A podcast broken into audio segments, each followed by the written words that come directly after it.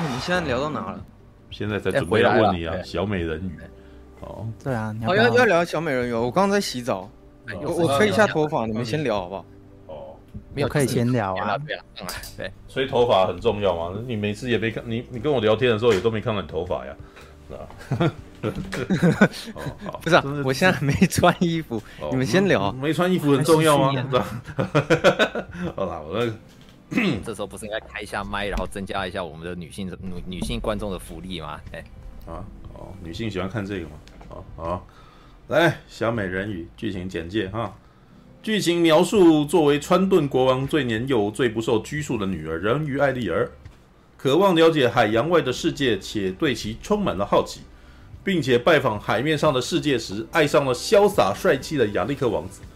即使人鱼被禁止与人类来往，艾丽儿决心。跟从他内心的渴望，与邪恶的海女乌苏拉达成一笔交易，让他有机会体验陆地上的生活。但这项协议却也同时将他的生命以及他父亲的王位暴露于危险之中。啊、哦，这个我看一下那个，哎啊，哎，这一则是怎么回事？这也算新闻稿吗？这好、哦，来看一下啊、哦，机器人狂刷负评。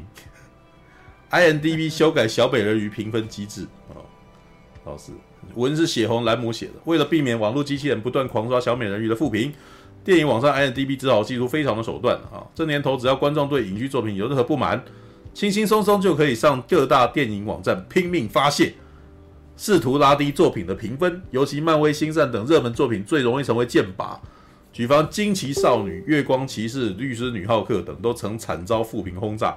甚至引发敌对阵营狂刷高分来抗衡。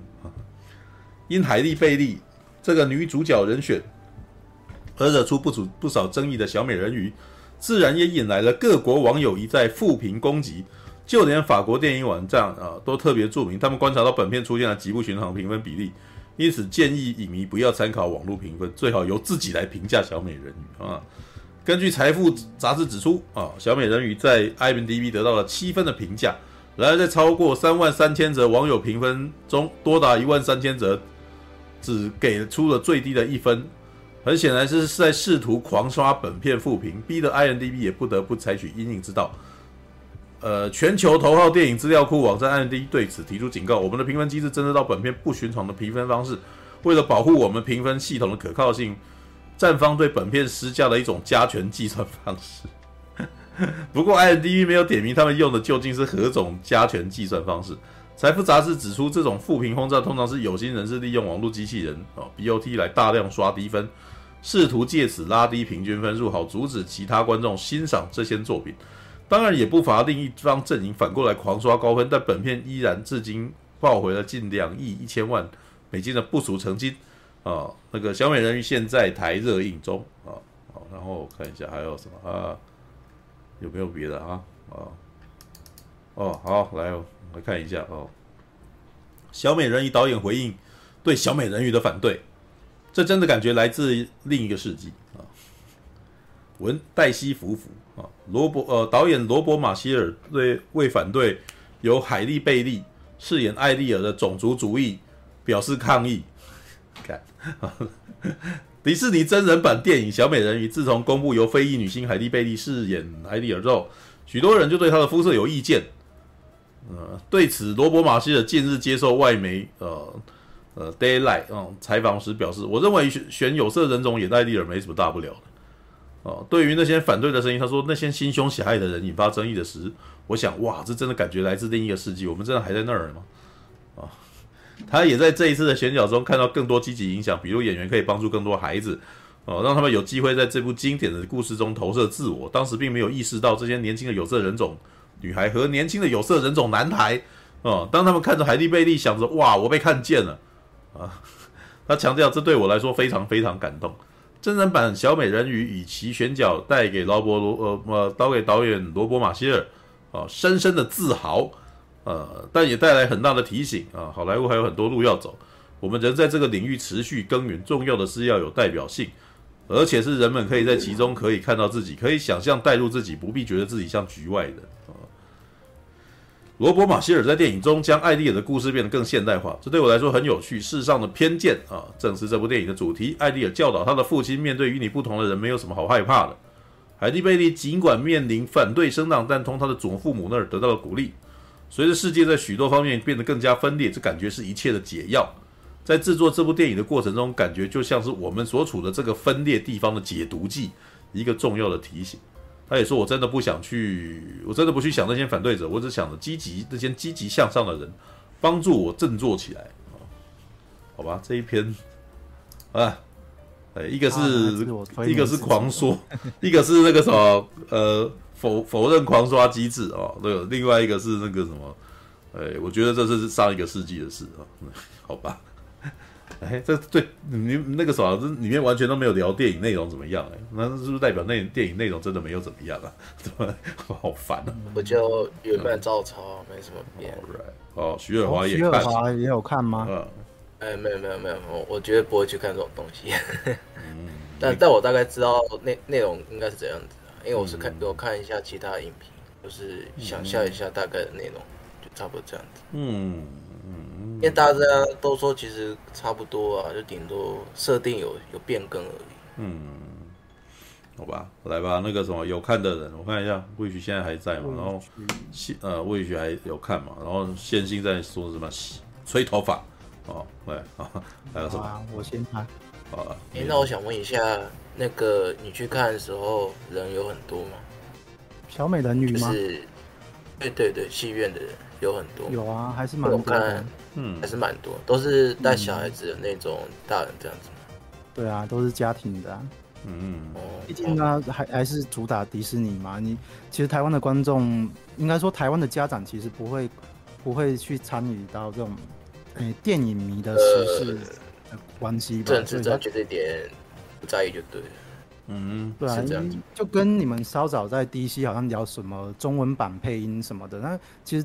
长辈们其实不会管这些话，那就是哦，有迪士尼的片啊，带、呃、去跟小朋友一起看，就度过一个周末了。所以就是这个都是很好解决问题。嗯、对、哦，这样子，哦、因为我蛮好奇客群有哪些，嗯，都家庭，嗯嗯，家庭不好，嗯，好吧，那我就开始讲吧。OK， 嗯，毕竟我是一个，哎、欸，我真的是一张白纸。我我我发现我最近看电影很喜欢空着一张白纸进去看。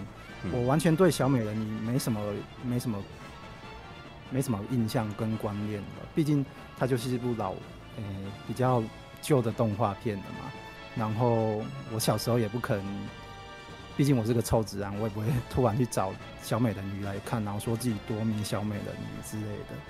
对，所以我就是一张白纸进去看。我本来就对是不是黑人演我都无所谓，然后。可是我真的有点反感，反而是中、欸、快上映的那 几, 几个礼拜，就是大家真的吵得太凶了，然后批评他的长相，我就觉得我来看一部迪士尼的片会，就是看迪士尼的片就是一种魔奇幻的享受嘛，奇幻童话的享受嘛。那我被嗯、欸，我觉得迪士尼应该要好好考虑这点，就是。你把一些时下的言论拿来做宣传，像刚刚那个宣传稿也也都已经在讲时下的事，嗯、觉得多少对观众来讲是一种负担的。就是你看这部童话电影，你必须要想到现实正在发生的一些言论，我觉得哦，多少都会觉得有点反感的。嗯，可是一直到上映的时上映的时候，我发现身边啊，或者是这个群组啊，都没有人在讨论这部，我觉得。我身为一张白纸，我还是要来看一下到底是怎么回事的一部片。嗯，对。然后我必须说，嗯、我我开门见山讲，我觉得这个导演真的把它当成《神鬼奇航》在拍的。嗯，因为因为他剧中第一幕，哎、欸，我真的没看过原版，所以我完全不知道原版的、嗯、的画面比例是怎么样。反正第一幕啊，就是做一群鱼在那边游来游去啊，然后放着优美的音乐。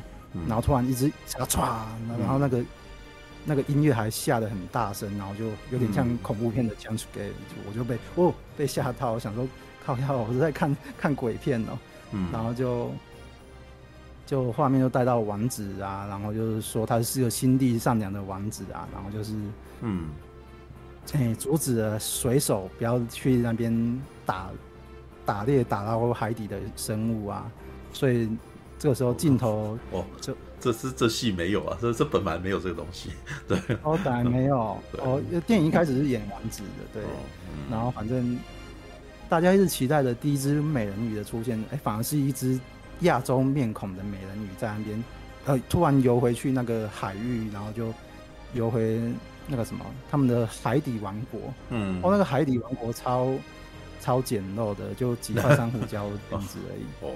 然后就跟他的副官讲说，哎、欸，上面有人在打捞了哦，然后什么的之类的，然后就才带到说，哎、欸，为什么艾丽尔没来开会什么的，哦嗯、然后才才正式介绍到小美人鱼。哎、欸，可是我觉得他的，哎、欸，我必须说，嗯，女主角的那个设计的那个人鱼样子确实有点诡异，反而那几只姐妹的那种设计比较有建成感，就不会有那种诡异的感觉。我不知道大家听不听得懂，就是。他的人人人生跟鱼生是有渐层的，就是有鳞片跟什么纹路去上来的，变成一套服装的。我就觉得那个蛮漂亮的，管他是什么黑人啊、亚洲人来演，我觉得都蛮漂亮的。反而就是那个什么哈维巴登的海王啊，跟女主角，就是整部片最诡异的两只人鱼吧。因为哈维巴登就是就是也是人生的人生鱼。你就感觉想象穿了一件裤子的意思嘛，是吧、啊？也不是，就是一一条很，其实有点像蛇精的，不像鱼的、欸。我觉得，哦、因为它那个鱼的尾巴太细细长了，应该要再做粗一点啊，不然它人身，然后这样应该比较有物理、比较自然的样子吧。嗯、我觉得，嗯嗯、因为因为我一直记得有几幕真的蛮恐怖的，就是只要哎、欸、演一些演一些特写镜头 ，focus 在脸。的戏我都觉得蛮、嗯、好看的、啊，可是只要一带到全身的，然后他们讲没几句话就突然抖一下，我就觉得那画面有点蠢，嗯、很像那个什么邦艾弗列克的《名模大间谍》那种、那种、那种样子。对，啊、哦，不是你指的是那个班史提勒的吧？对，啊对对对，班史提勒。你说啊那个阿维达那个嘛，对不对？对对对对，《名模大间谍》真的蛮恐怖的，对，嗯、尤其是我记得有一幕。还是女主角在高歌说什么哦，我想要有一一双腿啊，然后就突然那个画面就就带到她，她、嗯、整个人在那边抖动，在那边啊，嗯，然后那个画面很像恐怖片，嗯，就很像她说、嗯、啊，我有一双鱼的尾巴这样子，蛮恐怖的，嗯、对，嗯、而且整个画面都很昏暗，暗明蛇蔫的，真的有点看看不懂是怎么回事，嗯，所以就。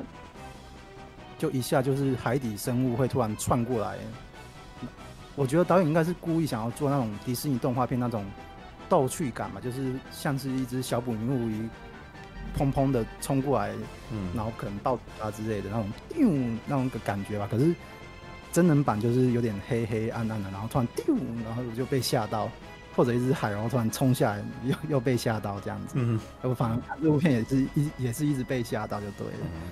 然后我想一下有什么比较特别。我觉得整部片最亮的地方就是那个什么塞巴斯汀的那个那首歌，应该也是经典歌曲吧，就什么 Under the Sea。Under the Sea， 嗯，对对对，那那那个是最最亮的一个歌舞场景。嗯，对对对。我好像也是有人反映说里面的鱼真的都太拟真了，有点有点恐怖。我是觉得还好，因为。整部片最亮的地方就那边了，我已经不计较什么了。嗯，然后，嗯，有什么比较特别的？我想一下、哦。嗯，而且一直到女主角上岸，已经长腿上岸了，我都觉得画面还是很昏暗的。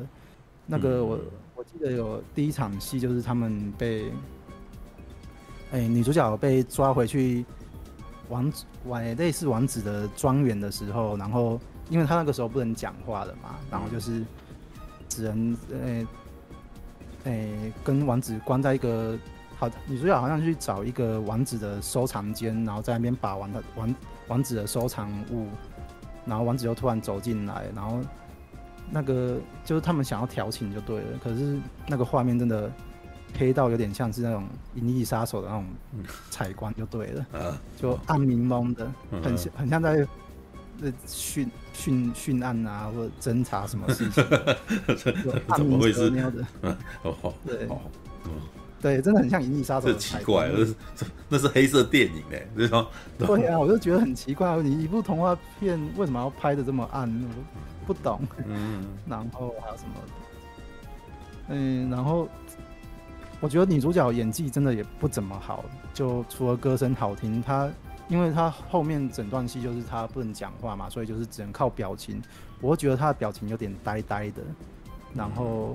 嗯，就是有几幕我都会觉得好像是一个黑奴准备被王子再去上班之类，因为王子就是一个白富帅的人啊，嗯、就可能就驾着马车带他去要去什么棉花田之类的，嗯、就蛮奇怪的感觉的。嗯、对，嗯，可是我觉得他整体哎、欸，就是啊，就是就太呆了，因为我后来有稍微看了一下小美人鱼的片段，卡通的人物的脸是会在那边。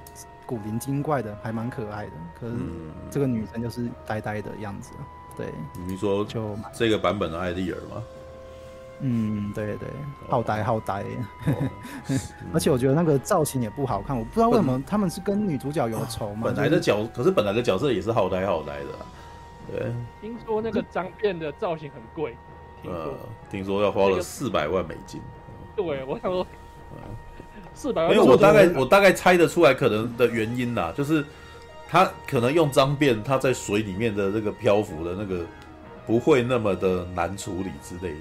对对 对, 對，就是但是可是之前也有水行侠呀，水水行侠。我朋友说，嗯，我朋友说什么那个水行侠反而比较好看，比较梦幻，就是他很奇妙的是那种黄金弓箭，结果竟然是没有的。因为因为水行侠的头发。就也没有打脏辫啊，还是金毛啊。漫威的水里都算得很黑，是不是啊？他们是透工减料太严重了吧？他们的水都很黑。他们应该是故意要转换风格的啊。没有没有没有，是那个是钱的问题，是预算的问题。你看，嗯，做得很好，就是水知道嘛，就亮成那个样子，就十几年都在算水啊。对，对，而且里面水行侠的水是怎么回事？采光的问题啊，不是不是，那个是你要提升水。嗯，你要你扔水用 三 D 去算的话，会算到天荒地老。那是一个 三 D 的一个，我觉得不是特效的问题，因为我说的采光问题是包含连这部戏的陆地场景都是很暗明蒙就对了，就这已经不是特效的问题了。对，然后我觉得单变的问题还有一个点就是，毕竟他是黑人嘛，然后毕竟你如果让他留直发，就真的少了一点特色吧。我觉得留单变是有加分的效果的，不然他会整个人看起来更。更 路, 路人脸一点，对，我觉得是有效果的，对。只不过就是有些造型就是很很很很很俗啦，就是像他上岸，给他穿了一套全蓝的洋装，就没有没有建成，就感觉很很怂怂就对了，对，嗯、真的很像要去上班的奴人的感觉，对。没有那个剧照我是有看到，那感觉起来是的确是。很像那个南北战争时期的那个的衣服啊，对啊，对，就干嘛不做点建成？是跟他有仇，人家是公主哎、欸，你让他有个漂漂亮亮的。白虎克留言说会被迪士尼，实际上他是反黑，他故意拍这件电影黑黑人，然后看，应该没有这种心机啦，好吧。而且真的绑脏辫是有加分，因为我最后看的那场戏就是他们。他们就是最后王子跟公主终于结婚了嘛，然后就是划着小船、嗯、要准备要去度蜜月了，嗯，然后，哎、欸，就一开始是转过头来是看到那个海王浮上来，啊，浮上来就是头发都是冒冒裸体的状态，就看起来呃很像一个水鬼在后面跟我 say hello， 然后、哦、你说他头发看头看明的意思的，对啊对啊对啊，哦、所以很脏辫是有加分的，然后最后转过去。一群人鱼也都跟着浮上来，那个画面真的有点很像邪教，就目送他微笑，然后走掉这样子，就蛮恐怖的。对，就你可能惊了吧？真的觉得他怎么拍起来反正像恐怖片啊？什么？对，你按照你的说法，对，对啊，真的有几幕蛮恐怖的，所以我觉得前阵子会有人拿什么鬼出柜的海报，然后有一幕是那个小美人鱼，那个色调就是真的暗冥蒙啊，所以配鬼片真的蛮适合的。对，呃、就我觉得他真的，我是觉得他们真的故意把采光打黑啦，就是想说要转换风格吧，不然像上次阿拉丁也是好端端的啊，就没事啊。嗯，我觉得他们是故意想要换风格，对。嗯，不过我觉得我看到后面还是有一些精彩的地方啊，就是像是乌苏啦，最后变成一只大海怪，那个画面很很还是蛮爽的。我其实把它当成怪兽片在看的，嗯，因为它突然在海底那边，然后小美人鱼啊要跑上跑上一艘船，然后驾着那艘船，然后去撞那个乌苏啦，哦，那个蛮刺激的，对，很像看怪兽片或者是看什么。诶、欸，战神好像某一代就打海王的那种，那种战神哦，很帅，一个大庞然大物，一个小人物要去跟他干这样子。嗯，对。E S 二 的一代，我记得一开始就打海怪，没有，我记得哎，三代的话是打波塞冬，那那算海怪吗？啊，波塞冬就海海神啊，对，所以你基本上是杀的是神。因为一代一代是打海蛇，那那就就真的是经典的海怪。哦 ，All right。然后二代二代是打那个石像，嗯、那个阿波罗石像。嗯嗯没有，因为我记得啊，我记忆又是有点小小模糊了，就是小美人鱼的那个原版最后击败乌苏拉的，我记得好像是并不是小美人鱼，是那个什么，是哎，记得是那个王子啊，对我怎么记得是亚历克王子？我记得是我最到我有记得，我记得是那个。嗯王子开船，啊、然后用那个船直接戳向。对啊，因为因为王结局在哪里？好克苏鲁哦！不是，因为你在原来的动画版本里面，王子的王子最喜欢做的事情是跟水手一起出海，知道？所以开船才是他的，开船才是他的特殊能力啊，对不对？小美人鱼不会开船啊。不是吗？对哦，对啊，对哦、小美人鱼是鱼啊，他 怎, 怎么会开船？他怎么会了解舵的那个原理嘛？那、啊、真的会开船的是亚历克王子的那个特殊能力啊！原本是用船船把那个那只章鱼还是什么撞死吗？他是对啊，是是对啊，用撞角去撞它、啊，他对啊，这个是克苏鲁啊！我记得那个克苏鲁最前面那个唯一被打倒一次就是被船撞死。就乌苏，呃，乌苏拉最后就是他们基本上是有点那个什么。王子这边跟那个什么海呃，因为我记得那个时候应该是哦，海王啊，他他那个什么把自己的能力给了乌苏拉，所以乌苏拉才那么厉害嘛，对不对？嗯、他因为他是想要救艾丽尔啊，所以就就把自己的能力那个什么给了他，然后他就变成萎缩成那个什么，萎缩成一个小小只的那种这样子，然后那个。这个时候，小美人鱼又 回, 回到变成，哎，他那时候也是没有脚的状态、啊，变人鱼了，对，对，他又变回人鱼啦、啊，所以变成是王子跟艾丽尔两个人要想办法去击败乌苏拉，然后让这一切回归正常啊。对，我记得本来的动画是这样子、啊哦对对对。这个电影的画面那边也蛮蛮像恐怖片的，因为小美人鱼就没有没有腿了，用只能这样爬着爬着在船上开船。然后最近好像刚好也有一张恶搞图，就是说，嗯，就是他爬的，然后配鬼片的那种哦，那种我有看到那一幕，对对对，没有，所以这有点硬改的。小美人鱼不应该会开船吧？真的没有逻辑啊！哦、那一幕确实蛮诡异的，因为他就、嗯、他就还是哎，还是前面有一段是有有那个什么，是还是有解释性剧情。那个亚历克王子有教他去航海之类的，有没有教他航海？哦、没有，没有啊，那他怎么会懂海？啊、怎么会懂？还是什么的，糟糕的，突然就很纠结这一点，你知道？对吧？哦、对我朋友那天才跟我讲说，我你怎么这么怎么怎么那么龟毛？我说，可是我们这些人有时候看电影之后，就是会很在意这种事啊。对，就是那个什么，像前一阵子我在看那个，好了，那个什么《万兽崛起》，你知道？我也在问这个问题啊。对啊，为什么《万兽崛起》的这个什么的的金刚哦，这终于出现了金刚哦，那个。为什么他在本来的星球上也是金刚的样子？那个星球有地球的动物吗？为什么他一开始长得像金刚啊？有一堆像长得像豹啊，长得像那个什么老鹰啊？啊，对啊，怎么他们不是在第一集不是那个什么柯博文他们本来也不是长得像长得像车子啊？他们是到了地球以后才伪装成车子啊？呃啊，怎么那个金刚在自己的星球里面就就已经金刚了？这个我觉得我不能不太能。不太能接受啊，所以怎么想都觉得很怪，因为没有一个合理解释嘛，对啊，那那种感觉。他们那边有有网路啊，可能每天都在滑。不是，那他为什么要变那个？都没有理由，还是他自己本身就很着迷于金刚的样子，所以他决定要让自己成为金刚，也都没有讲嘛，对不对？嗯、而且金刚的爸爸也是金刚哦，然后想说，哎，怎么会？然后我就不能理解，怎么想都觉得这有点奇怪，你知道？好好好，对，好吧，那个什么，好吧，那个你看，这就是麻烦的地方。所以我觉得我应该还没有到吉米这么疯狂的那个什么设定，但是我这我我我的脑袋里面会觉得这件事情好像隐隐约约就让我觉得这不合逻辑，我一直在想的那种感觉，知道？好吧 ，All right 啊，然后还有一个地方我很害怕，就是。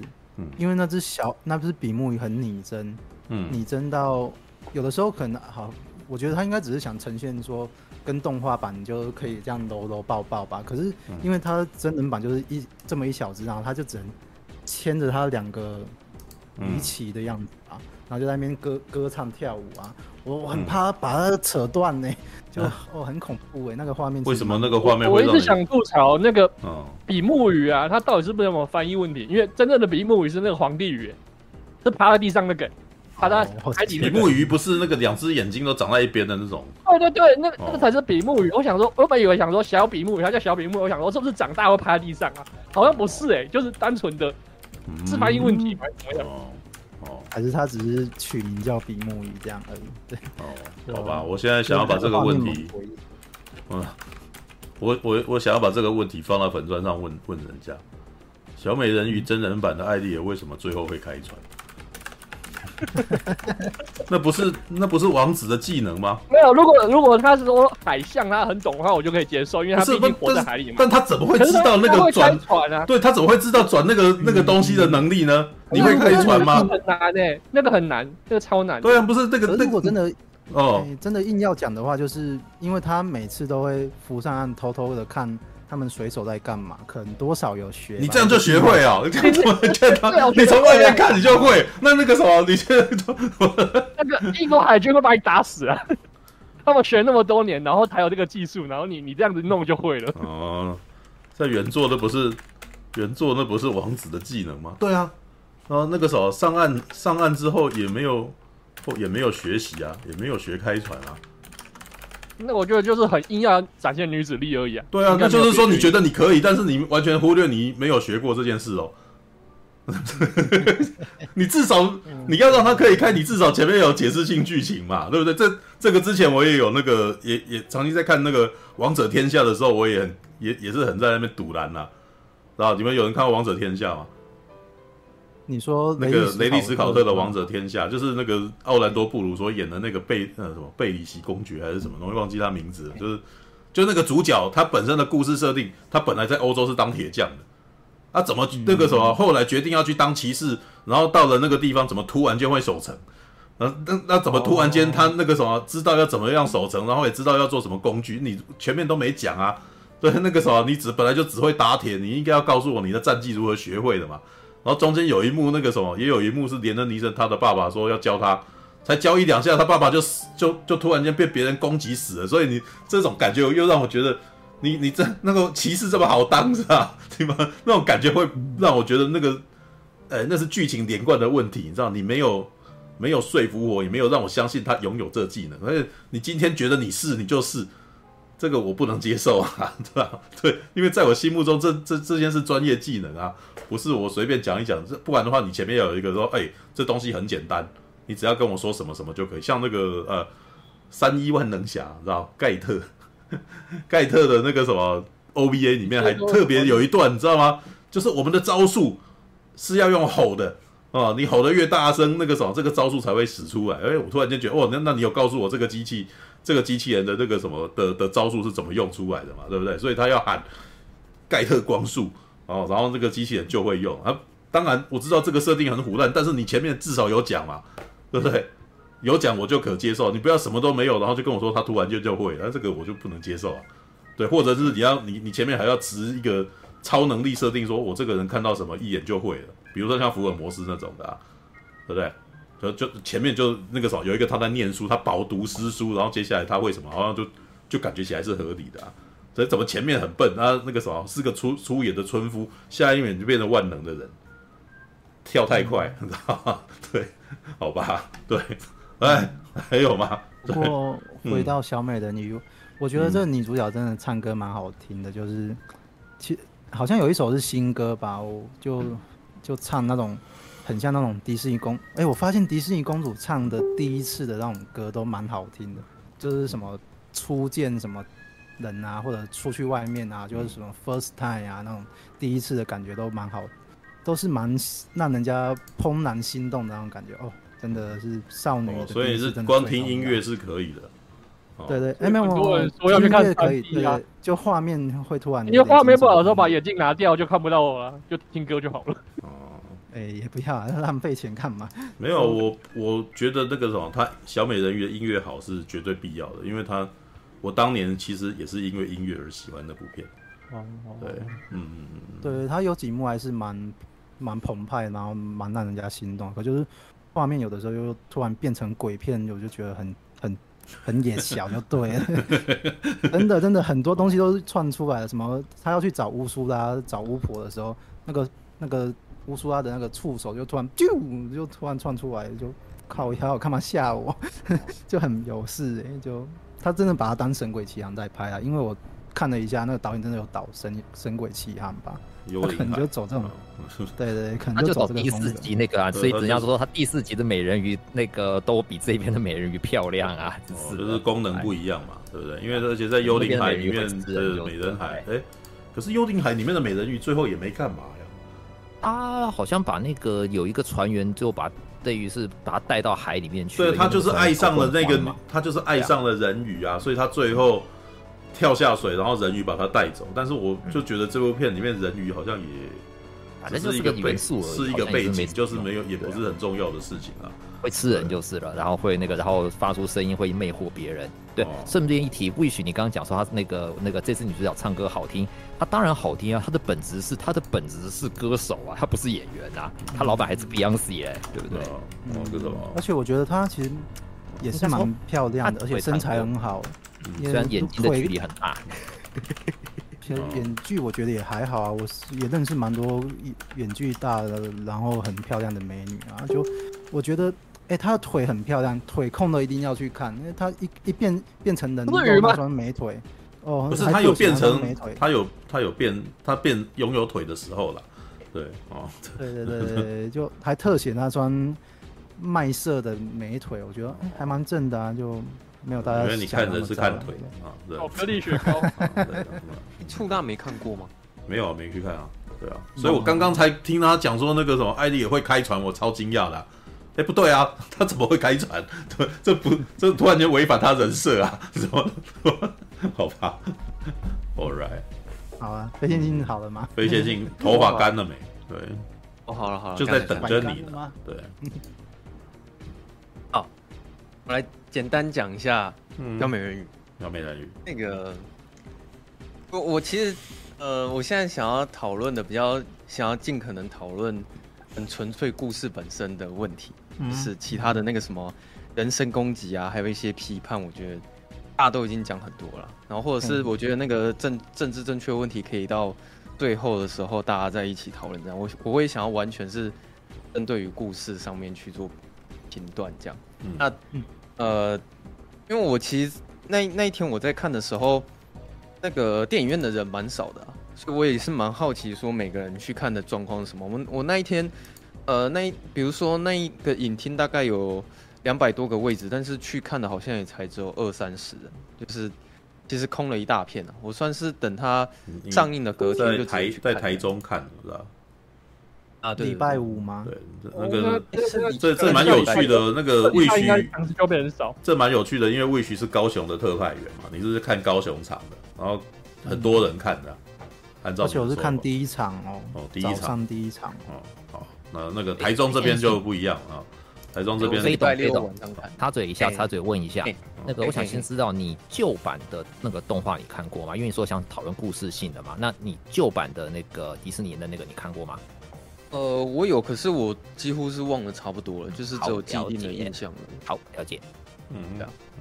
好，然后，呃，因为那时候可能我觉得，就像魏许刚刚不是有提到说，那个他上映前几天或前一个礼拜，那个那时候大家都已经骂太凶了嘛，这样。嗯、但说实在，我觉得我们自己人在跟私底下在跟朋友聊天的时候，还是会开很多的地域感，就是可能会讲一些很难听的一些，就是其实私底下聊天还还是会讲这样子，但是。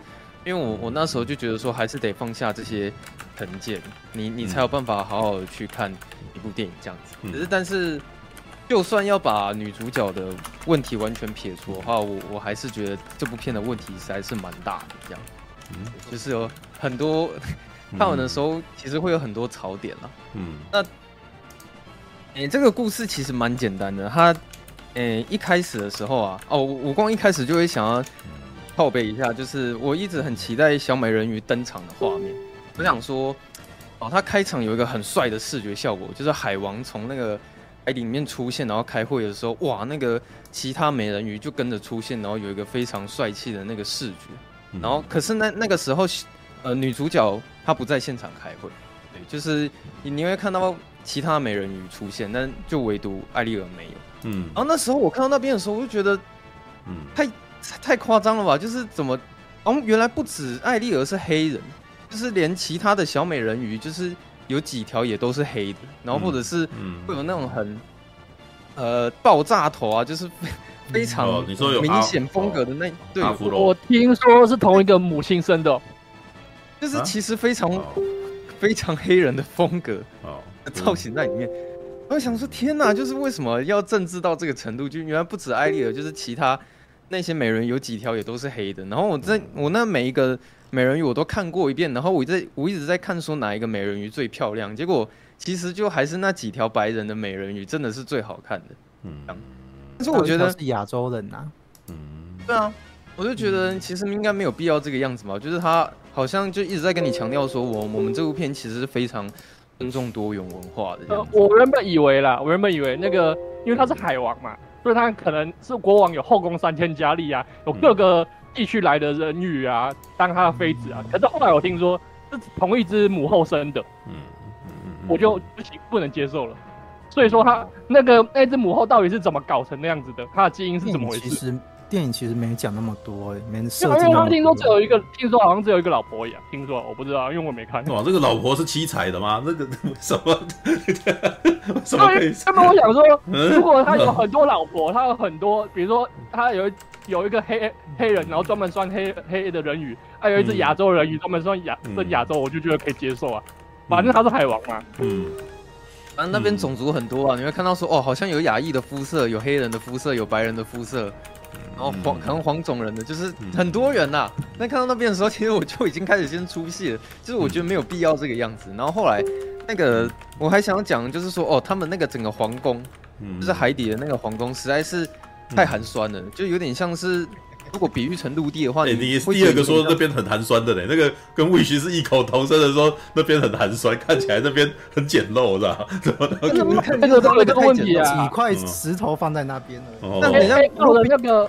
纳摩的好像也是有同样的问题，那个纳摩、哦啊、比喻成陆地的话，你呃正常的皇宫可能就是有巴洛克风格的建筑，但你可以想象哦，他们其实在一个三合院里面开会这样，哦、就是三合院怎么会怎么突然间变那么乡土？怎么好？因为很多石头也很老旧了，哦、对，你知道吗？我想说皇宫根本根本就不像皇宫，然后后来我一直在想说，那小美人鱼什么时候登场？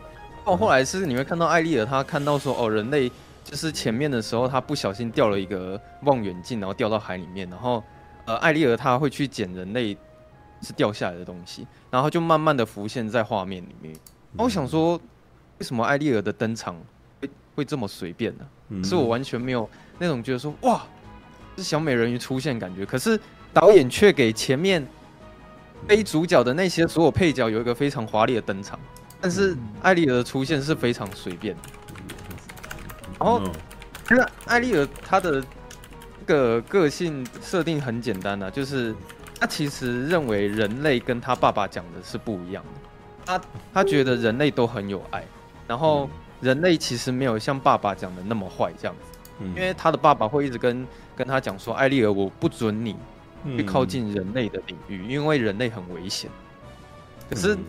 我前面其实觉得比较没有说服力的是，我不太了解为什么艾丽儿她会那么爱人类，就是她会觉得人类是一个这么无害的一个生物，就是她会一直跟她爸爸顶嘴说，其实我并不认为人类有你讲的那么坏，然后我也很想要去看看人类的一些领域这样子。但是他唯一有给出的解释就只是讲说，哦，艾丽儿他其实他常常在捡那些人类的东西，他会发现那些东西都太艺术了，然后艾丽儿会认为说会发明出这些东西的生物绝对不会是什么坏人这样。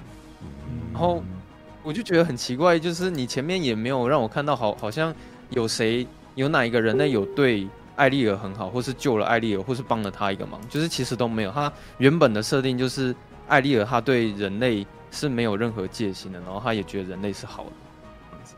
然后他还有给艾丽尔一个设定，就是说艾丽尔他有一个很强烈的好奇心，就是人类比如说呃有一艘，他开头有有一个小小的战争场面啊，然后可能有几艘船被打打下来之后，整艘船会沉到海里面，然后艾丽尔就会游过去，然后开始去搜索说，哎，就是人类掉下来的什么东西。然后他会有一种好奇心，就是他什么都会想摸一下。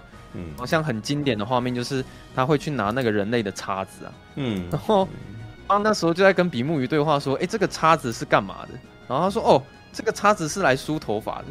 只是当他做出那个模仿要梳头发的动作的时候，你会觉得很出戏，是因为艾丽尔的他发质视觉上 看, 看起来发质实在是太差了，嗯，就是因为是脏辫的关系，知道吗？好吧，欸、对，脏辫、就是、好像不太好梳头，是真的的、啊。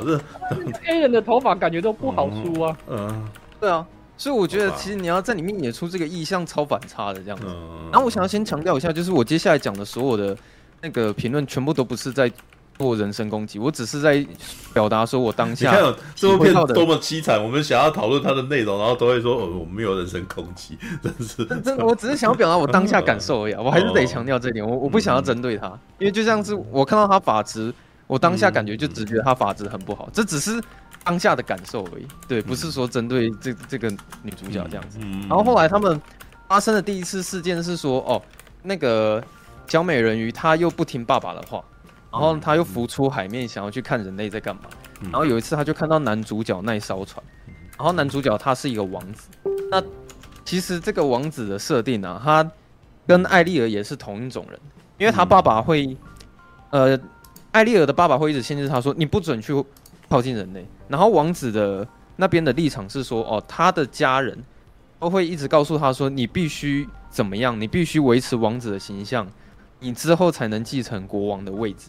你必须这样、嗯、你必须那样、嗯、就是他跟艾丽尔同样的情况，就是他们都是一直被约束的人，然后王子同样他也不想要一直去被自己的家人做这么多约束，他很想要自由这样子、嗯、然后其实那时候画面就有在暗示说，哦，可能小美人鱼看到王子的时候对他可能有一见钟情的感觉了。我这个可能每个人对画面解读不一样，但是我觉得他可能导演想要传达的那个资讯，多少是想要告诉你说，哦，艾丽尔看到王子的时候，多少是有一些情愫在的，嗯，对。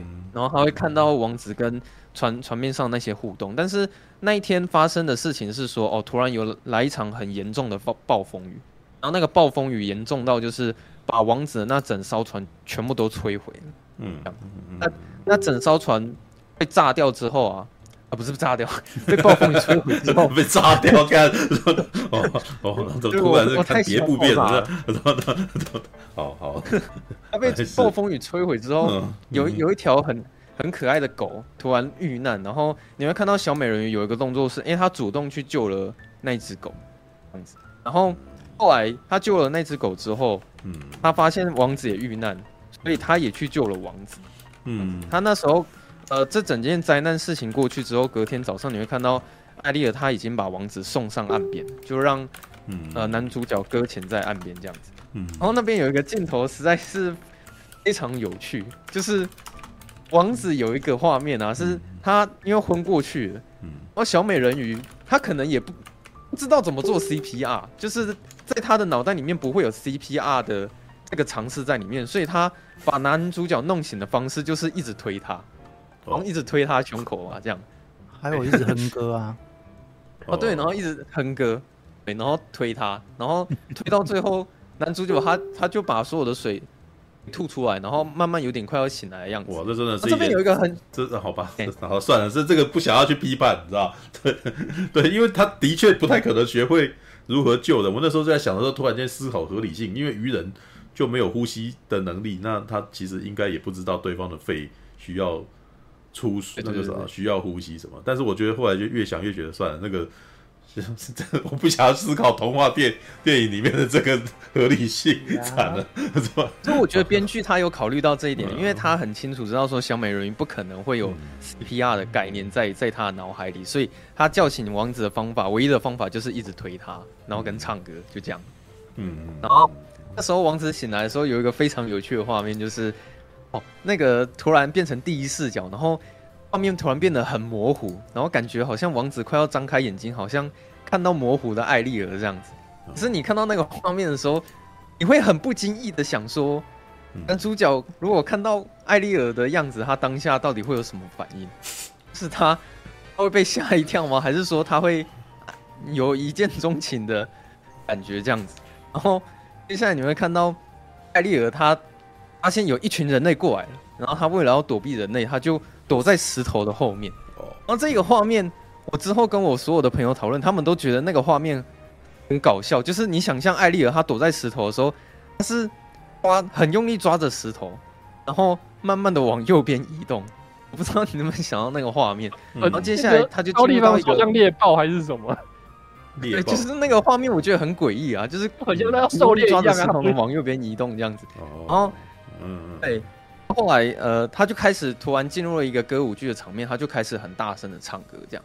嗯，那我这边有点不想讨论那个逻辑性的问题啊，因为歌舞剧就算了，因为剧 都, 都是突然间就唱起歌来啊，是不是？我是想要讲的说，嗯，他当下导演他传达给你的资讯是，嗯，艾丽儿他正在躲避人类，他不想被人类发现，但是他却又在那边很大声的唱歌，对，然后唱的很大声这样子。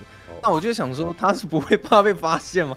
所以这这个画面到底是他想要被发现，还是不想要被发现？这样。迪士尼的故事在唱歌时间是无敌的，可是那边蛮澎湃的、啊。没有没有没有在诶、欸，好这边因为你们都忘记了原作，对原作那一段事实上是已经被救走了，然后才唱的。嗯， 对,、啊 對, 啊 對, 啊、对，原作是被救走的。我觉得阿拉丁也有类似的东西啊，嗯、就是唱歌时间是那个无敌的。嗯就是、我记得那边都是经典画面啊，就是就是女主角高歌，然后一个按打，对啊，然后这时候浪会起来啊，对，因为他那个时候要、啊、那边蛮澎湃的，啦啦啦啦啦啦啦啦啦啦啦，然后啥哎啦啦啦，然后就吧，然后这哒哒哒哒哒哒哒，对啊，啊对对对，对我记得啊，因为那首歌是我很喜欢的一首歌啊，对，所以很澎湃。那边是那那那里有一个很经典的画面，是有还原那个原作啊，就是海浪打在那个石头上面的时候。然后我我想要顺便聊一下，就是这部片它在歌舞片 的, 的, 的部分，就是大家一直说艾丽儿唱歌很好听，唱得很好听，不是不否认啊，的确她唱的是蛮好听的，但是其实我真的不认为说那个好听的程度是好听到可以让你一直再三回味的程度，或者是说好听到里面有 哪,、嗯、哪一首可以唱到你心坎里，或是印象深刻的程度。容我容我问一下。唱的时候，你有被他唱到感动吗？就是心心动之类的。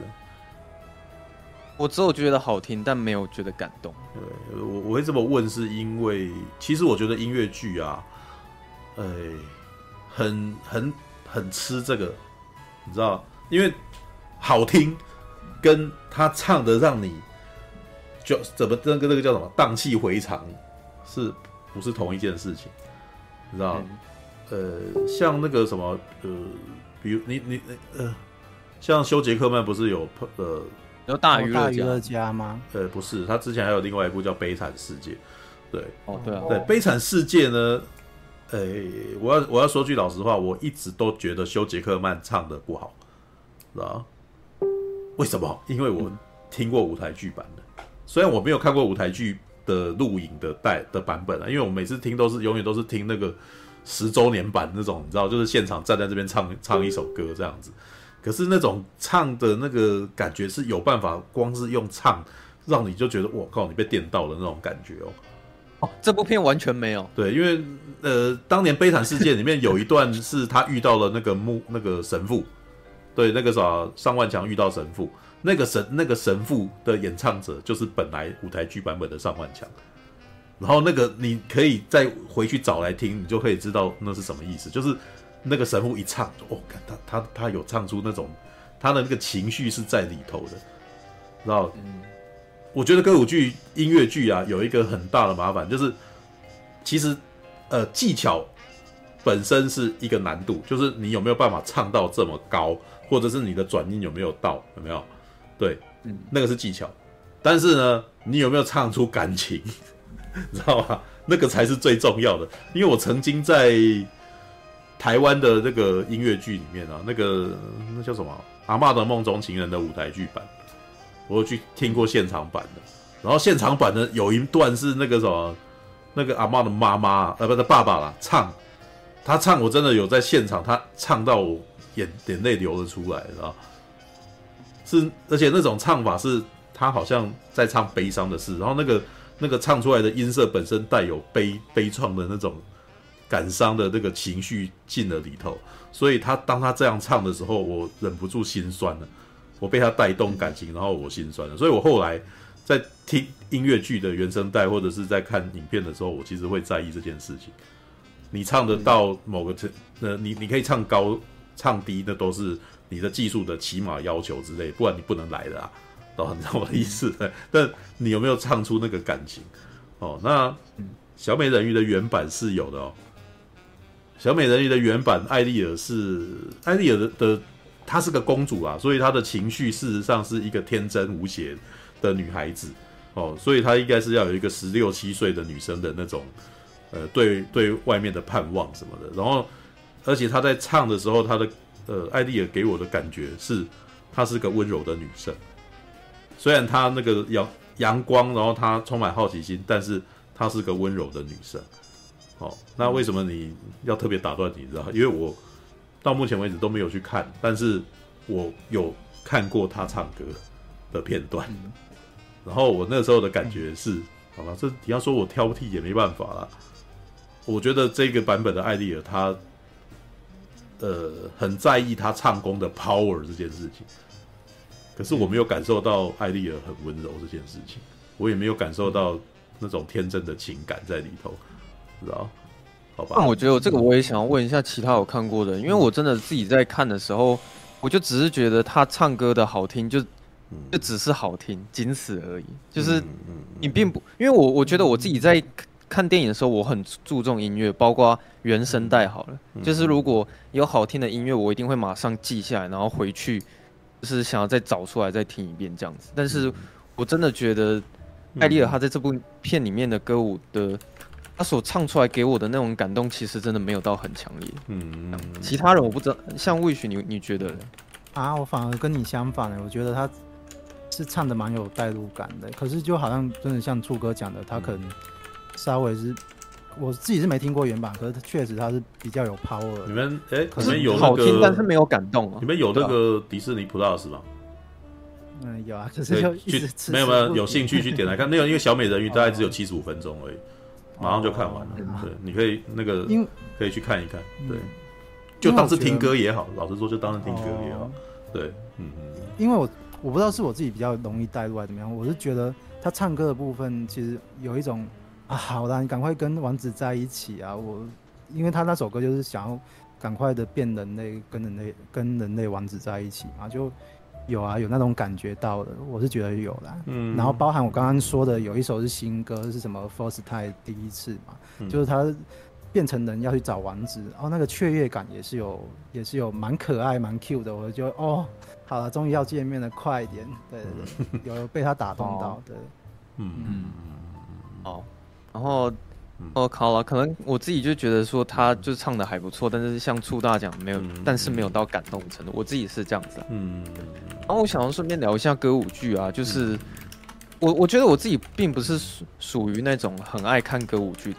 就是我不算是歌舞剧的粉丝，但是呃，我其实有在发现，会让我觉得很好看的歌舞片啊，其实他们的那种场面调度都很强。我现在有机会用这个词，场面调度，嗯、场面调度。对，像那个，就比如说哦，我我不我没有那么喜欢看歌舞剧，但是我在看达米恩的那个《越来越越爱你》或者是《巴比伦》的时候，我都觉得说哇，他那个真的可以越唱歌你越听，然后越看下去，你会觉得好热血哦。然后唱到最后的时候，你会觉得整个心情很澎湃这样子。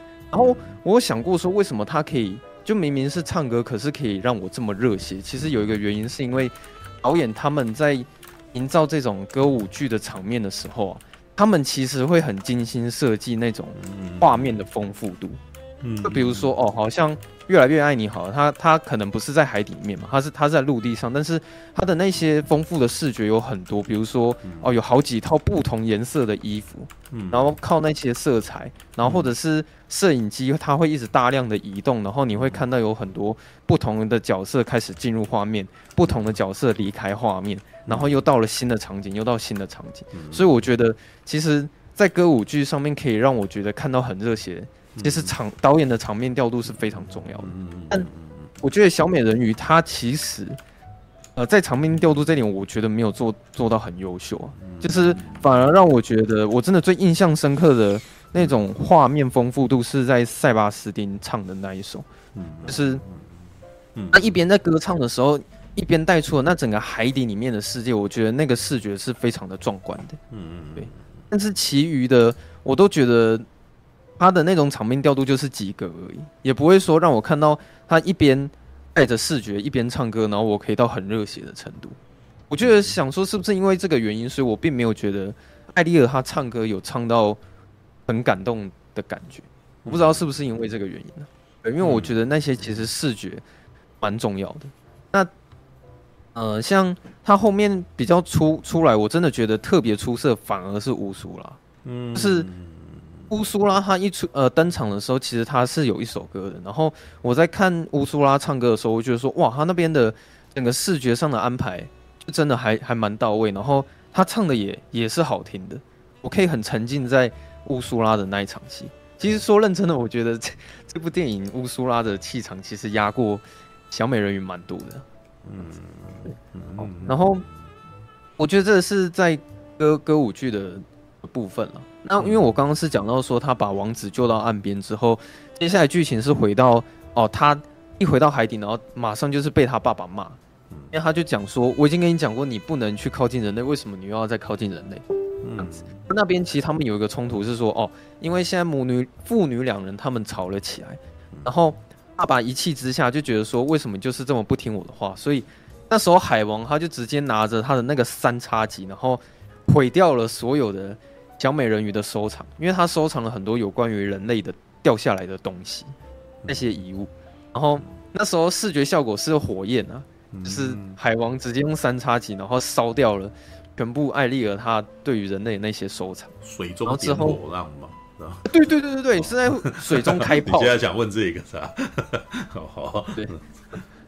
然后后来那个艾莉儿，因为她感到很难过之后，然后她就开始到处游荡，然后最后她跑到了乌苏拉那里。然后那时候乌苏拉登场，呃，我刚刚有讲过了，就是对她有一首歌，然后有有一场很精彩的歌舞片段。然后唱完之后，她那时候乌苏拉就开始去、呃、勾引小美人鱼要做一些不好的事情。嗯，是因为其实乌苏拉的动机也很简单，因为她原本是属于。哦，海王那边以前也是他们的一家人，她是海王的妹妹啊，她是小美人鱼的姑姑。那她她为了想要夺回呃她爸爸的那个权利，嗯，所以她想要利用艾莉儿达到她的这个目标，她想要获得权利就对了，然后掌控、嗯、呃就是他们那整个家族这样。她她的目标是想要打败海王。嗯、那那时候乌苏拉就想到一个办法是说，哦，她发现艾莉儿她其实有爱上陆地上的一个人类。哦，还有这个背景啊、哦，爱、哦，对对对，嗯，有啦。他那时候乌苏拉就是直接，嗯，其实其实他是用台词讲给观众听的，就是他讲了很多他内心想干嘛，他用台词表达一遍，然后再用高、嗯、很详细的告诉你说接下来他想要对艾莉儿做什么事情这样子，哦、然后就问艾莉儿说：“我问你，你想不想要跟那个人类在一起？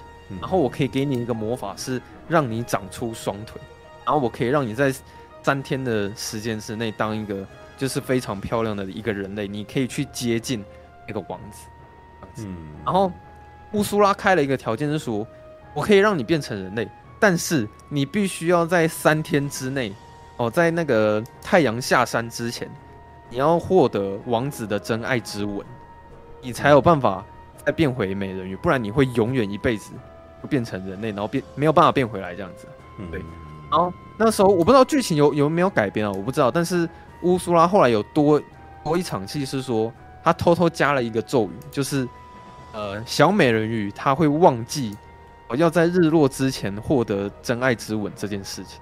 嗯，然后他想要借由这个方法，然后去然后操控艾丽尔这样子。然后，嗯，那、嗯、你讲完之后。好，艾丽尔就最后就决定决定答应乌苏拉这个条件，他想要暂时当人类，然后去靠近那个王子这样子。结果呢，他就直接在海里面变成了一个真实的人类，然后获得了双腿，然后马上游游到了海面上这样子。嗯嗯。但是其实这边的逻辑我也不太想要去去讨论啊，因为那个，那我我你知道，其实我在看这部片的时候，我真的没有太在乎那些。合理性，或者是你们刚刚在讨论的什么？没有，你你小美人鱼为什么我没有听清楚？你你讲说他怎么上海面？他靠着双腿，然后游泳游上海面。哦，没有，那个在原版不是这样子。哦、原版他当他长了双腿以后，他就溺水了。哦，然后接下来是由塞巴斯汀跟那台那那条鱼两个人那个啥，赶快带着他出去，然后那个。艾丽尔就一边就是那个啥被他们两只鱼搀扶着，就一边左右一边一个，然后这时候音乐有噔噔噔噔噔噔噔噔噔噔噔，然后就啊他就上岸了嘛，然后上岸就那个啥就会有一个剪影，哒哒哒哒哒，然后来我们就知道对他他上了岸，然后上这个啥就冲上沙滩这样子。哎，对，记得预告不是有那一段，就是他甩头发那一段，还被还被大家笑。对啊，所以你意思说他他在动画在在那个真人版里面，他是靠着自己游泳，然后这样上去的这样。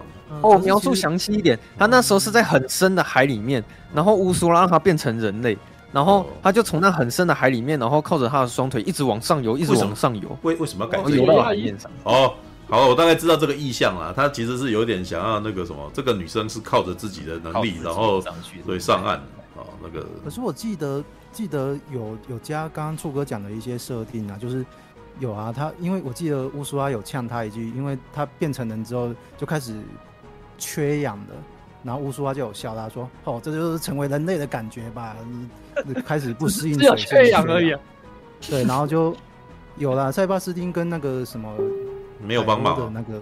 嗯，有稍微一点，可可是就是真人的东西就很小、哦。你看，所以真人没有办法达到那个这个啥一边参一个，看起来就很像他游上去的。对哦，好吧，那个。可是我记得有啦，就有说他不是水性的，不是水性。对对对，对，就是我本来我本来还在想说那个啥，学会那个长出腿来，然后就学会游泳，这跟那个什么，呃、欸，开船一样，就是跟开船一样是那个巫术附赠的能力这样子、哦。可是你现在讨论这个点，跟我朋友那时候他们在纠结的点是一样的。就是我朋友那时候说：“我、哦、靠，为什么他变成人类，然后可以马上就是学会如何用双腿游泳这件事情，他们很不能接受这样。”但是我自己在看那边的时候，其实我已经完全没有在在乎那些逻辑性。就是我，我觉得那些其实对我来说不是很重要。就是就是、对，因为你已经放弃了，对，所以就是毕竟说你在乎的话，那你为什么还特别提出来嘞？但我是说我朋友，没有他特别讲出，就是因为但是我不在意啊，是因为他的朋友有争议嘛，所以他就把这件争议告诉了我们这样子啊。对，然后我听一听也觉得，嗯，是有点奇怪啊，因为本来的本来动画明明就有讲啊，是他不会游泳啊，是两条鱼帮他上来的。对，然后两条鱼游超快的啦，对，而且而且其实电影没有没有没有直接上岸啊，是有一个渔夫救了他。哦，还有渔夫救了，还有渔夫救了他哦。我觉得那场戏非常难看，你知道那个他是怎么被救上船的吗？他是被被一个渔夫打捞捞起来的，嗯、他好像用一个网子，然后捞到了一条一条不知道什么东西，然后他就把艾丽尔捞到船上。嗯、然后那当他看到艾丽尔的时候。嗯，全裸的哦，嗯，没有全裸我知道啊，因为他本来也全那个也全裸啊，那个在在动画里面也全裸啊。对，我动画里面全裸，只是这个动画里面是用那个剪影来出那个什么来来显现的啦。对，所以所以我今天稍早才跟他讨论那个什么地方，不是写了一篇说他觉得他对艾丽尔无感吗？对啊，然后我的回应说怎么可以无感？他可是公主里面那个穿最少的，而且他还有全裸有全裸的。的那个镜头，虽然那个全裸的镜头你看不看不太清楚啦，对，但是已经对，但是在一九八九年这样很厉害了啦，对，对吧？好吧，真的 ，OK。嗯，可是好，我我我想讲一下，我觉得那个画面美感实在是太嗯不美观了啦，就是因为其实那个预告片有出现嘛，就是就是你会看到小美人鱼的所有的那个头发，那些所有的辫子，就是到上岸到船上之后变得很清楚，然后你你真的会很不经意的去想说，这个发质看起来真的是太差了，感觉好像你的手插进去之后可能就会卡住之类的，嗯，就是那个画面我真的觉得很没有美感啦，这样子，嗯，然后接下来更不合逻辑的事情出现，就是说一被捞上岸之后啊，他好像就被皇宫里面的相关人士找到，然后他就立即获得了皇宫里面最高级的待遇，帮他洗最好的洗最好的澡，然后给他穿最好的衣服。不是因为是被公主，呃，不是被王子捡到的，所以是他不是被王子捡到的，哦、是不是不是被王子捡到的？哦，好。那我就只是觉得很奇怪说，说到底是凭什么被捡到之后呢，就可以去受到这么高级的待遇？这样，嗯、就是。这个反而是我自己比较 care 的一件事情。那个什么，就是捡到难民那个什么，一律给予最高级待遇的、啊欸。对对对对，他就给他洗很屌的贵妃浴，然后给他穿很很高档的衣服，然后给他穿最好的鞋子，然后还有很多的一些仆人都会去帮他服务哦。就是我觉得说，就是那边看起来非常没有说服力，因为我觉得这件事情，我之前在聊那个铃芽之旅的时候，其实我有讲过、啊，就是 我, 我那时候是说我很可以接受。里面的角色都可以对女主角好，原因是因为你都会看到女主角会去帮他们、呃、做家事，然后打理店面，或者是提供他们帮助，去帮帮忙他们。所以当你看到那些人对她好的时候，你会觉得那是女主角应该获得的。但是我在看小美人鱼的时候，我会有一种心态是说，你到底凭什么莫名其妙被捡到之后，然后可以获得到这些待遇？这样子，就你只能够解释成这个国家的人都很善良啊。哦、对，路上的人那个什么都都、呃、都是好人，而且 你, 你也要想嘛，因为是不是不是有一个设定是亚历克王子也是被捡的嘛，是吧？啊，对对对。然后他母后是黑人，是吧？对对对 对, 对。所以那个时候，所以该不会就是看到一个黑人说，哇，这是我们那个母后的人种，应该要礼遇他，这样这个世界、嗯、这种人很少啊，就所以。那个什么，应该是要好好的礼遇他，哦、搞不好他是那那我可以了解的种族的这样子啊，对，脑补设定，看我可电影里面没这样讲，但是呃，那个里面的对话说他该不会是母后那一那一族的人？对，那再来是，其实我刚刚有少讲了一个非常重要的设定，嗯、就是乌苏拉让他变成人类之后，呃，交换的代价是他有夺走埃利尔的声带，嗯、就是他不能讲话，他一旦上岸之后。他就没办法唱歌，然后也没有办法说话。嗯，对，他就是会变成一个百分之百的哑巴。嗯，对啊，对啊，本来的也是这样子，没错。对，人啊，对，失去了声音。但那时候，对，是我看完的时候有有问我朋友说：“哎，你们女生有有没有办法，就是当一个哑巴，然后花三天的时间去追到一个男生？”哎呦，童话之所以是童话，不就这样吗？你们当。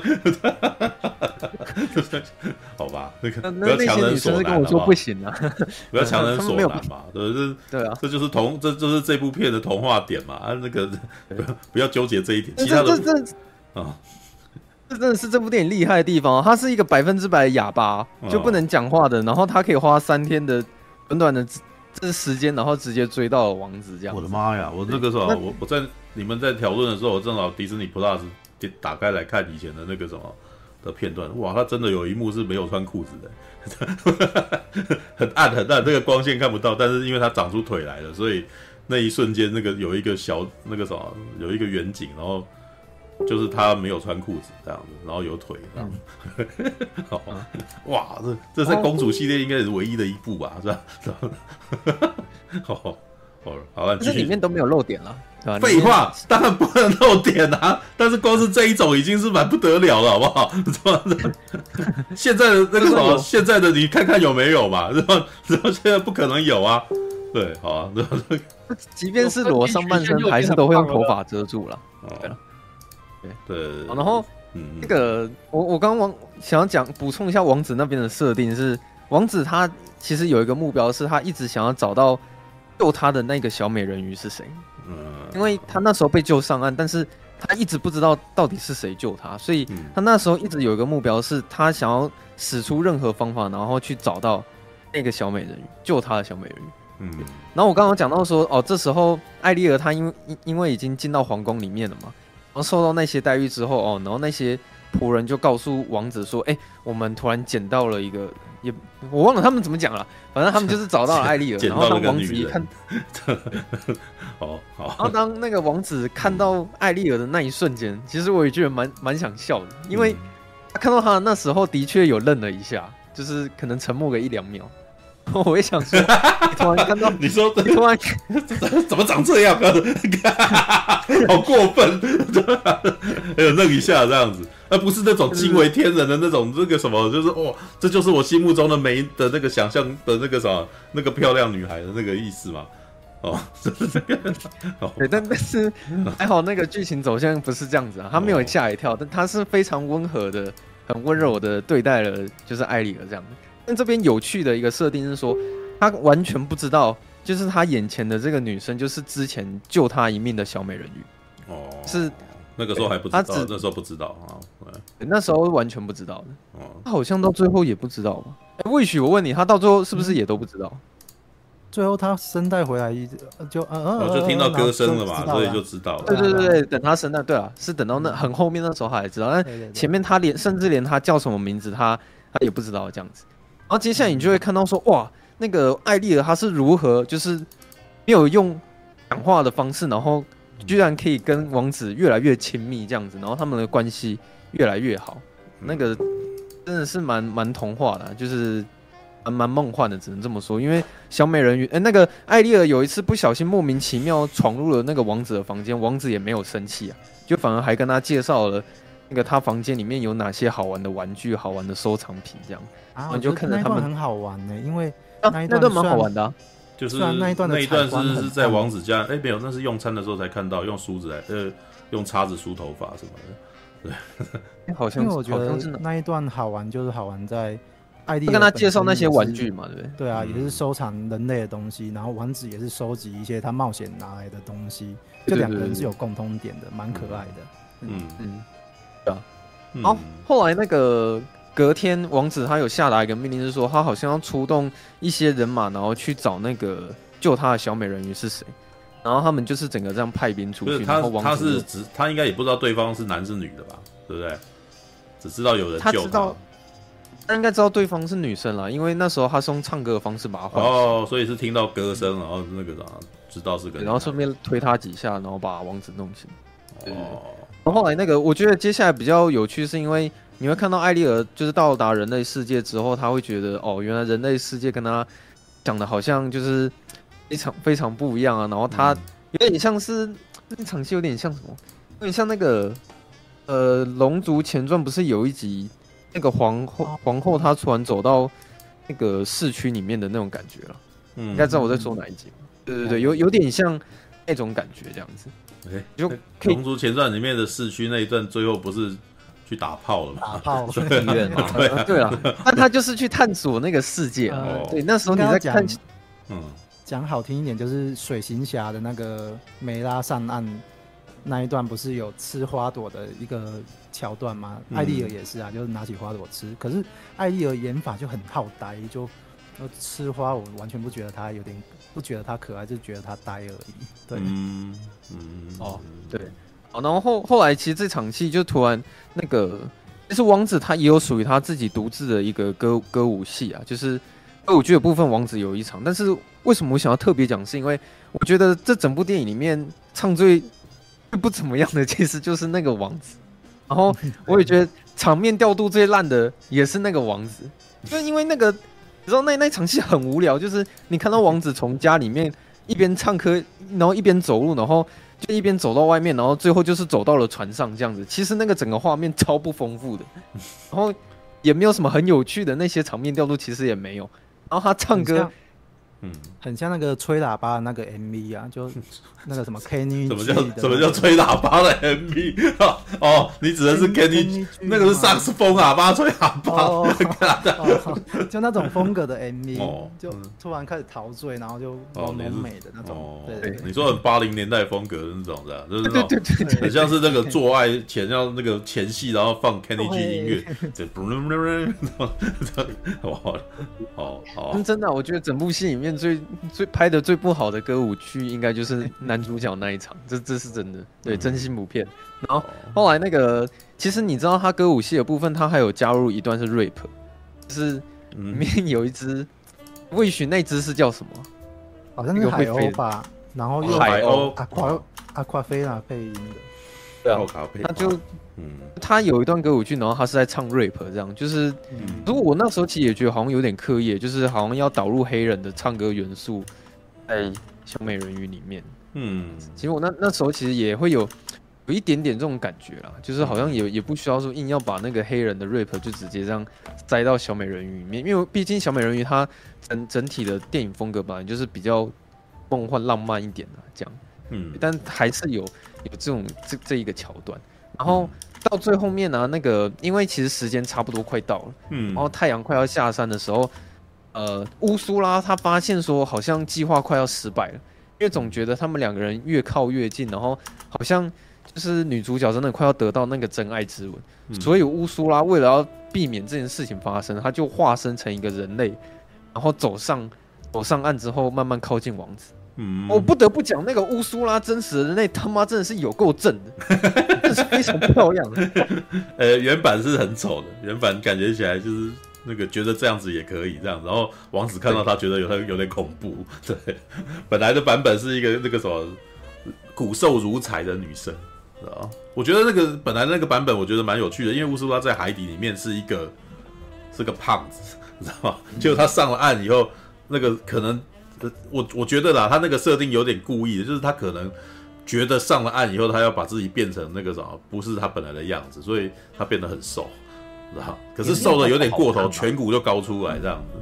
对，那应该算蛮妖艳的吧？就是看起来就是那种妖艳的女生，而且她用了艾丽儿的声音啊，所以那个就是发出声音才把那个王子给迷惑住啊。嗯。Alright, OK、嗯。他那时候的确上岸，然后就谎称说他自己就是当初救他的小美人鱼，然后他也用他的歌声，然后勾引到了那个王子这样子。嗯嗯、对。但你知道，身为一个男生，其实看到后面的时候，你你完全没有办法入戏。有一个很重要的原因是，呃，乌苏拉的那个人类啊，他的那个颜值跟女主角那个差异实在是太大了。那、嗯、你就发现说，哎、欸，最后那个王子他居然选择了那个那个艾丽儿。然后居然不选择那个乌苏拉的人类，实在是太无法代入了，大众审美观，对不对？真的，你身为一个男生，怎么可能会选选皮肤比较黑的那个？而且因为跟肤色无关的，你知道吗？是颜值，真的两个人差太多了。嗯，然后我现在你看到后，我找到了，叫出来那个什么，应该好啦，也是漂亮啦，对，就是但是在本来的版本里面就比较没有个性，就是不是一个那个什么。哎、欸，就就感觉起来，你不太容易记得他的感觉，好吧？就是好 ，All right， 继续继续拍杂货啦，拍杂货，对，拍杂货啊，对，啊、对了，嗯，好，然后那个，其实我到前面这，我刚讲这些都还不是我就是让我觉得最不好看的地方，因为我觉得最荒谬的是，当那个乌苏拉他变成人类，然后要跟王子结婚的时候，从那边开始，我觉得超荒谬的，就是海鸥突然加入战场。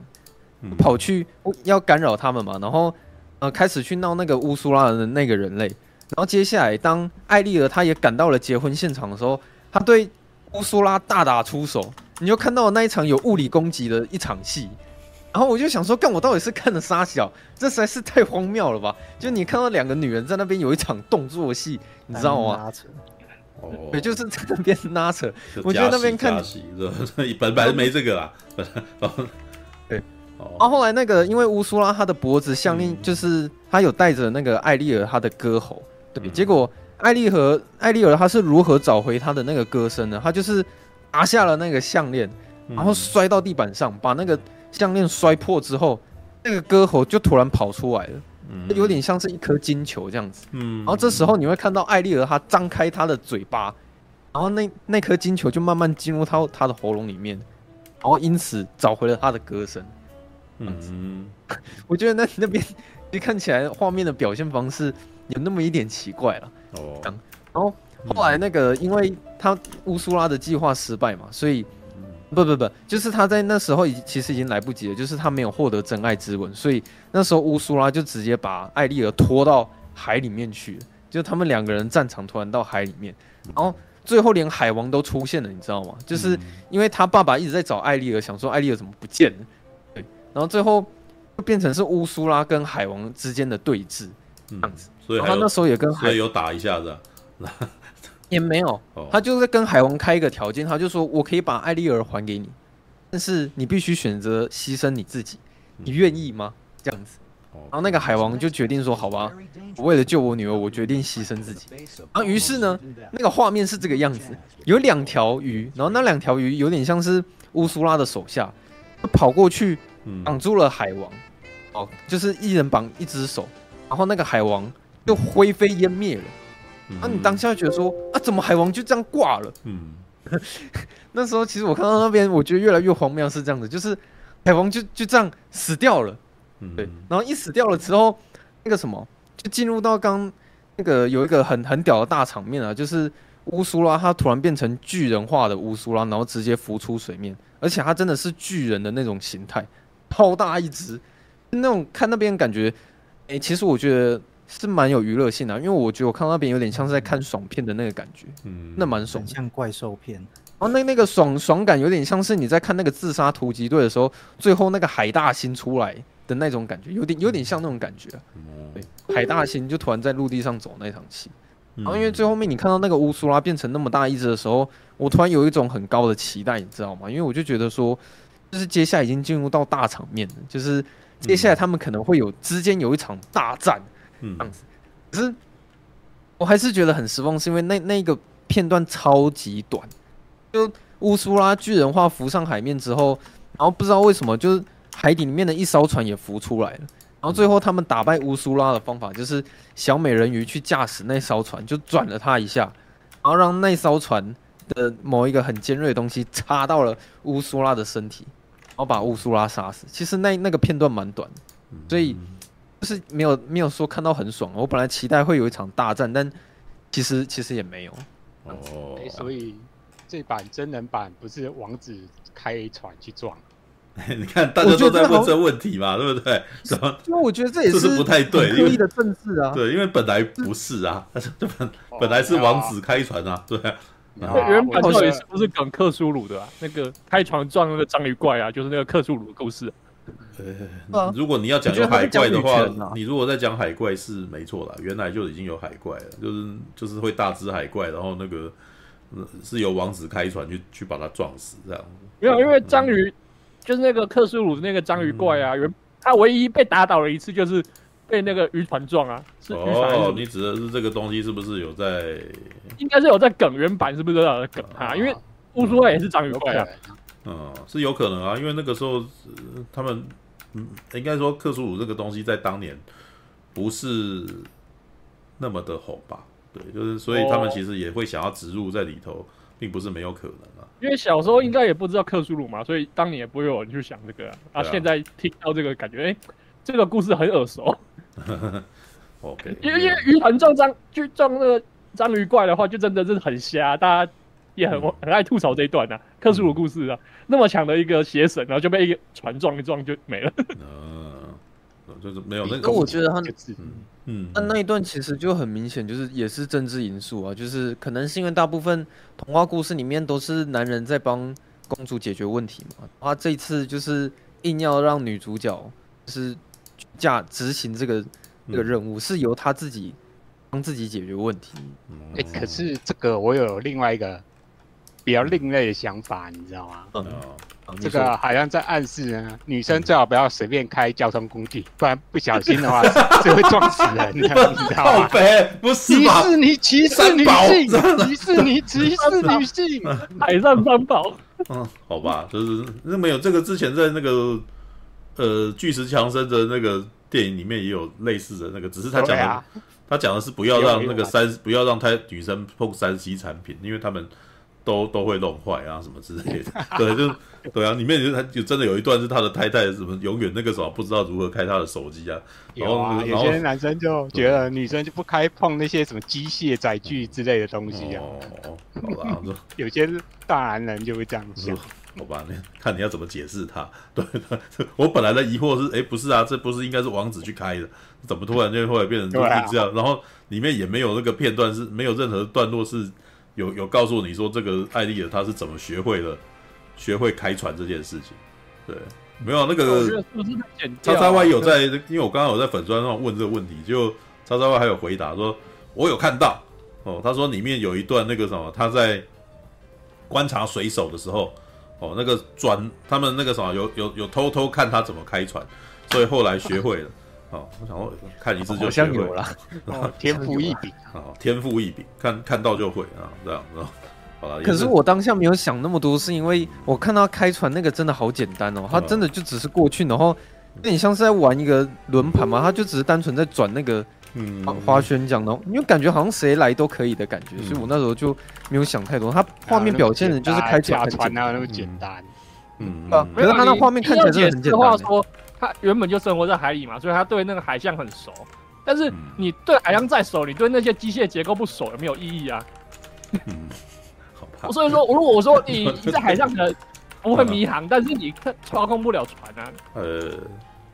我觉得那个迷航就算了，因为他只是去撞人的，对，只是有没有办法那个什么桅杆抓了，然后就真的能够对准，觉得好像是对啊，好吧，所以我就觉得好吧，那个什么纠结这一点，我觉得你觉得就输了，你知道吗？就没什么意思，你知道，他就是童话、啊，想在童话故事里面找逻辑，是否搞错了什么呢、呃？对，但是问题是那个他只要变成问题有点违反常识，但是我真的觉得这，因为他如果是动画的，我就无所谓，但是问题是，呃当他是真人的时候，你就会想要去纠结他的，真人版就会有这种问题。对，当真人版的时候，你就会开始是纠结合理性啊。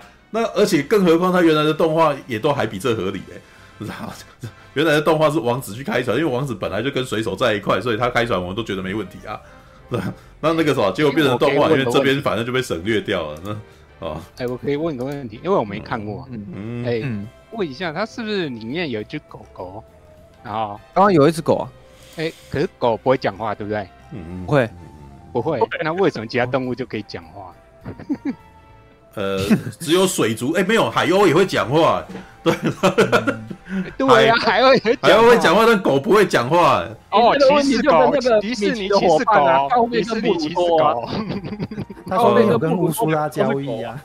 也许那个狗已经被驯化了，所以就伪公伪。哦哦，那好吧。我还没有把最荒谬讲完，现在还没结束。哦，是还有还有，他们打败乌苏拉之后啊，就是那海王不是有一把三叉戟嘛？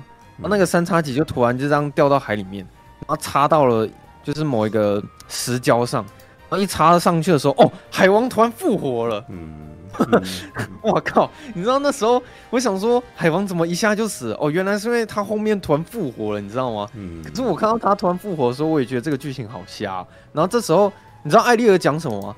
他跑上去跟他爸说：“爸爸，那个是我，我跟那个王子一起救了你的。”那我发现，其实刚刚那王子什么都没做。啊、不要这样子，一一劈头就讲了。哦，好烦啊！真的吗？就是。那为什么？所以他真的有一个台词是我跟我跟王子一起救了你吗？是、嗯。那我问你，我问 Wish， 你自己有看？那我问你，王子他那时候做了什么？对啊，我完全不知道后面王子到底跑去哪了。他好像是吸引了乌苏拉的注意力，然后好像嗯，艾丽尔就开船，哦、然后杀死他这样，然后他直接跑去跟他老爸说：“哦，其实是我跟王子一起救你的。”然后可是就是想记得，我记得是艾丽尔拿着三叉戟回去。他爸死掉的地方，然后把他唤醒的，我记得是这样哎、欸。哦，对了，可是他唤醒的、嗯，我记得他有一个画面上好像是插在某一个石礁上嘛，我有点忘记了、嗯。对，可是总之就是艾丽尔就劈头第一句话，居然是跟在那边邀功，不是问他爸爸好不好之类，我就觉得不孝也蛮势利的，对，不孝子，不孝女，对，一来就立刻要你没东西几盖啊，而且而且你爸刚刚为了你而付出付出他的神力耶，你知道吗？对啊，好吧。因为我觉得他邀功没有问题，问题是他他说谎啊，因为。 他根本那王子是真的没有做什么，我没有在开玩笑。没有引起注意，不是应该也要引起注意，应该也算是有做什么吧？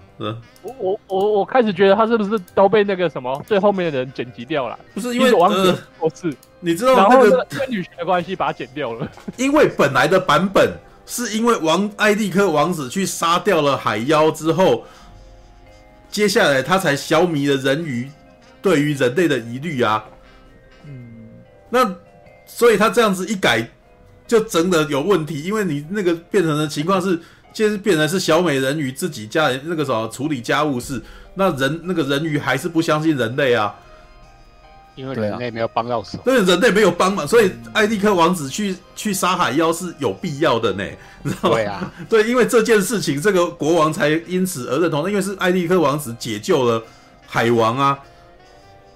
难怪他最后要讲一句台词是那个什么王子跟我一起救你，你知道吗？因为本来没有这个，本来没有这句台词的，本来是不需要这句台词，本来是国王自然而然啊，那个什么，原来我对于人类的那个，我对于人类的怀疑其实都是错的，因为现在当下有一个人类救了我，啊，结果他把它改了，哇，那这个这一段的确尴尬，难怪他多了一句台词啊。 哦，好吧，这这 ，all right，OK， 好吧，这个这是完蛋了，就突然间发现一个硬改发生的问题，你知道？对，好吧。那其实我觉得这件事情很好解决，因为其实你只要演出说男主角跟艾丽尔当他们两个人是一起去操控那个滑滑旋桨，其实这件事情可能就说得通了。但是那时候好像王子在逃难吧，然后但是他不知道逃到了哪里，然后好像乌苏拉有看他一眼。 好像顶多就这样子而已。那我唯一的解释就是，他有做事情，可能是他有引起乌苏拉的注意，他就在海中努力的游泳这样而已、啊。但如果因为他们那时候是两个人一起去操控那艘船的话，我觉得其实这个剧情就说得过去。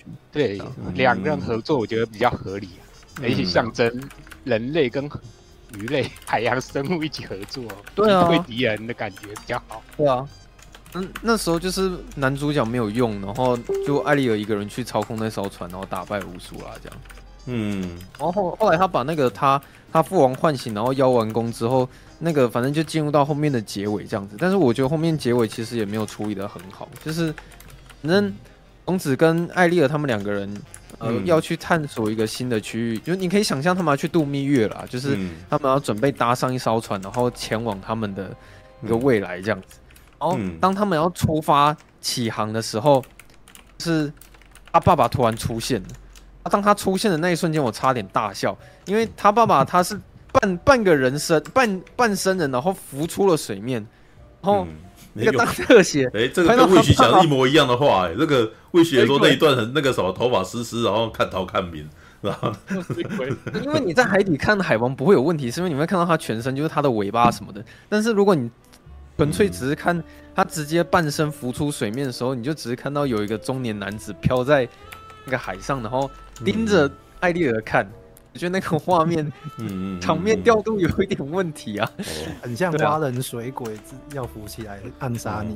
哦，对对对对，因为我想说海王出现不是应该，海王出现应该会帅一点吧？比如说下面可能会有一个小小龙卷风，就是就是会有一个水浪把它。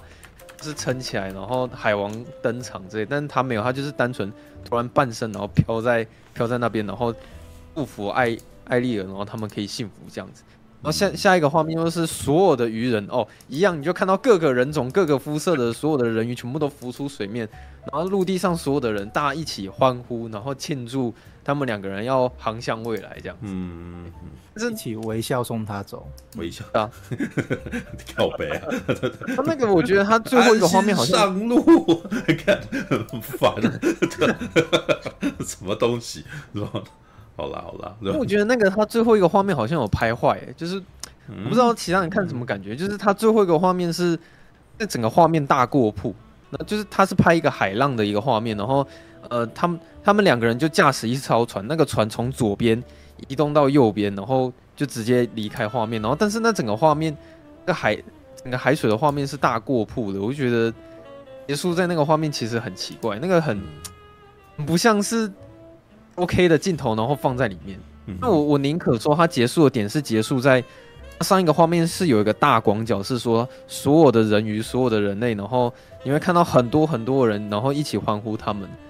一个很大的一个广角画面，嗯，最它最后面其实就结束在一艘船从左边然后滑到右边，然后这部电影就结束了。所以我也觉得它收尾就是也都也都怪怪的啊，这样子。嗯，是好像这部片的那个故事都讲完了嘛。然后有有一件事情我真的很纳闷，我一定要提出来问一下，就是后来去看这部片的那个预算到底是多少？我一直觉得这部片没有很贵，它看起来真的蛮便宜的。结果 我, 我一看，哇靠，二点五亿哎，二点五亿！你知道这部片的预算二点五亿，然后我第一件事情就是我马上去查《阿凡达》第一集预算多少，我就知道。靠北！结果《阿凡达》的预算就是二点五亿，然后我就想说，花了一样多的钱，阿凡达效果有差。嗯，你明明就是跟《阿凡达》花一样的钱，怎么出完的影片的那个 C G I 的质感会差这么多？你知道在海，就我现在不要讲剧情啊，我就只是讲 C G I 跟视觉呈现。它在海里面的那些画面是看起来其实没有很高级，然后我也不知道它那个预算到底是花在哪里。嗯，你像那个张变啊，四百五十万，张变四百五十万美金，张变是。对吧、啊？四百五十万美金啊！我在看他在水里面摆动的样子，花了四百五十万美金啊！我不知道。可是我在看的过程中，我不但没有觉得这部电影很贵的感觉，我还很常会觉得说，它是不是预算不足？像比如说前面哦，他们皇宫在海底开会的时候那么的寒酸，是不是因为预算不足？啊、或者是说他们在海底面那个为什么打光要那么昏暗，或者是他们的那个头发没有办法飘的？非常的自然，是不是因为预算不足？然后包括就连最后结局的时候啊，海王他其实有释放一个魔法，嗯、是对艾丽尔释放一个魔法是，是呃法术一放出去之后，艾丽尔他就可以成为一个人类。嗯，但是他那个法术一放出去之后，其实那个剪接画面就剪掉了，我完全没有看到任何的视觉效果，或是我我完全没有看到任何的法术画面，然后艾丽尔就变成人类。那我想说，是不是因为他们预算不足，所以那个头发可能也不够做出来这样子？然后再也是那个头发，我真的、欸啊、他们是不是把预算花在宣传上面的？没有宣传不应，他们通常在那个电影本体预算应该会。那个什么鱼，嗯、那个主角主角海王跟那个什么主角的那个鱼鳞不好看，不是吗？就是那个什么，他衣服跟那个鱼鳞不好看啊，是不是因为那个比较便宜啊？因为他们登场比较多。啊、然后其他人比较好看、啊、因为登场比较少，所以就就就可以弄得比较好看。嗯，就我我是真心不知道他他他是贵在哪里啊！而且我唯一的解释可能就是说什么，可能乌苏拉他是以秒计费吧，所以可能这部片我我也不知道以秒计费、啊、没有以秒计费是艾尔加朵啊，那怎么是乌苏拉？艾尔加朵最近三三部电影都把以秒计费，好。啊、而且我刚刚讲到一半，是我很 care 头发的原因，是因为我觉得头发这个东西是最能最能在海里面让我呈现出来，是可以让我感受到你在海里面的真实感。嗯，就是你像那个之前水行侠那个新闻不是也报过吗？就是他们好像有在讲说，其实里面预算最贵的是那个头发在海里面飘的那个那个特效。嗯，对。然后可是。我在这部片里面其实很很少可以有办法感受到那种头发很自然的是在海里面飘动的那个感觉，因为你那个头发在海里面的自然的浮动，才会让观众意识到说这个世界是在海里面的，嗯，就是它跟陆地上其实不一样。那其实如果你这个都没有很深刻的让观众意识到这一点的话，我会觉得它真跟陆地上其实差别就很小。我觉得其实那个头发的 C G I。特效是是蛮重要的，嗯，但一方面又讲到说那是因为造型上面的问题，啊，那我觉得现在全部电影讲完，我最后想要聊一些政治政治正确的一些议题啦，就是、嗯、我是这么觉得啊，迪士尼他们其实做这方面的动作，其实是因为迪士尼希望说哦，大家还有普罗大众可以对迪士尼讲啊，你们很尊重多元文化，你们很棒。我觉得其实迪士尼他们是想要获得这个称赞，所以他们可能在选角上面或是故事上面会做出这些策略上面的改变。但是我觉得可能由于这这个动作实在是过于刻意，所以才会造成大量的反效果。嗯，然后你会看到说，哦，原原本其实大家是。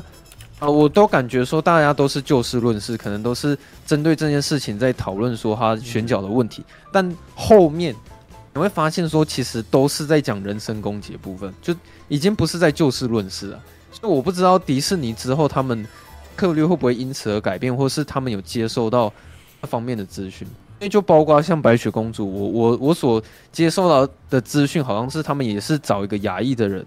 没有啊，白雪公主是拉丁人啊，拉丁啊，小矮人，拉丁裔的人嘛。对啊，那我觉得很奇怪，他也不是找白人来。沙赞二的那个啊，那个新那个没有呃这一点，我要我要那个什么帮他讲话，因为因为那个什么，我本来也不知道白雪公主是哪一个种族的，直到我后来看意大利童话，对，我后来看波吉亚家族以后发现，呃，波吉亚家族里面的小妹是白雪公主的原型。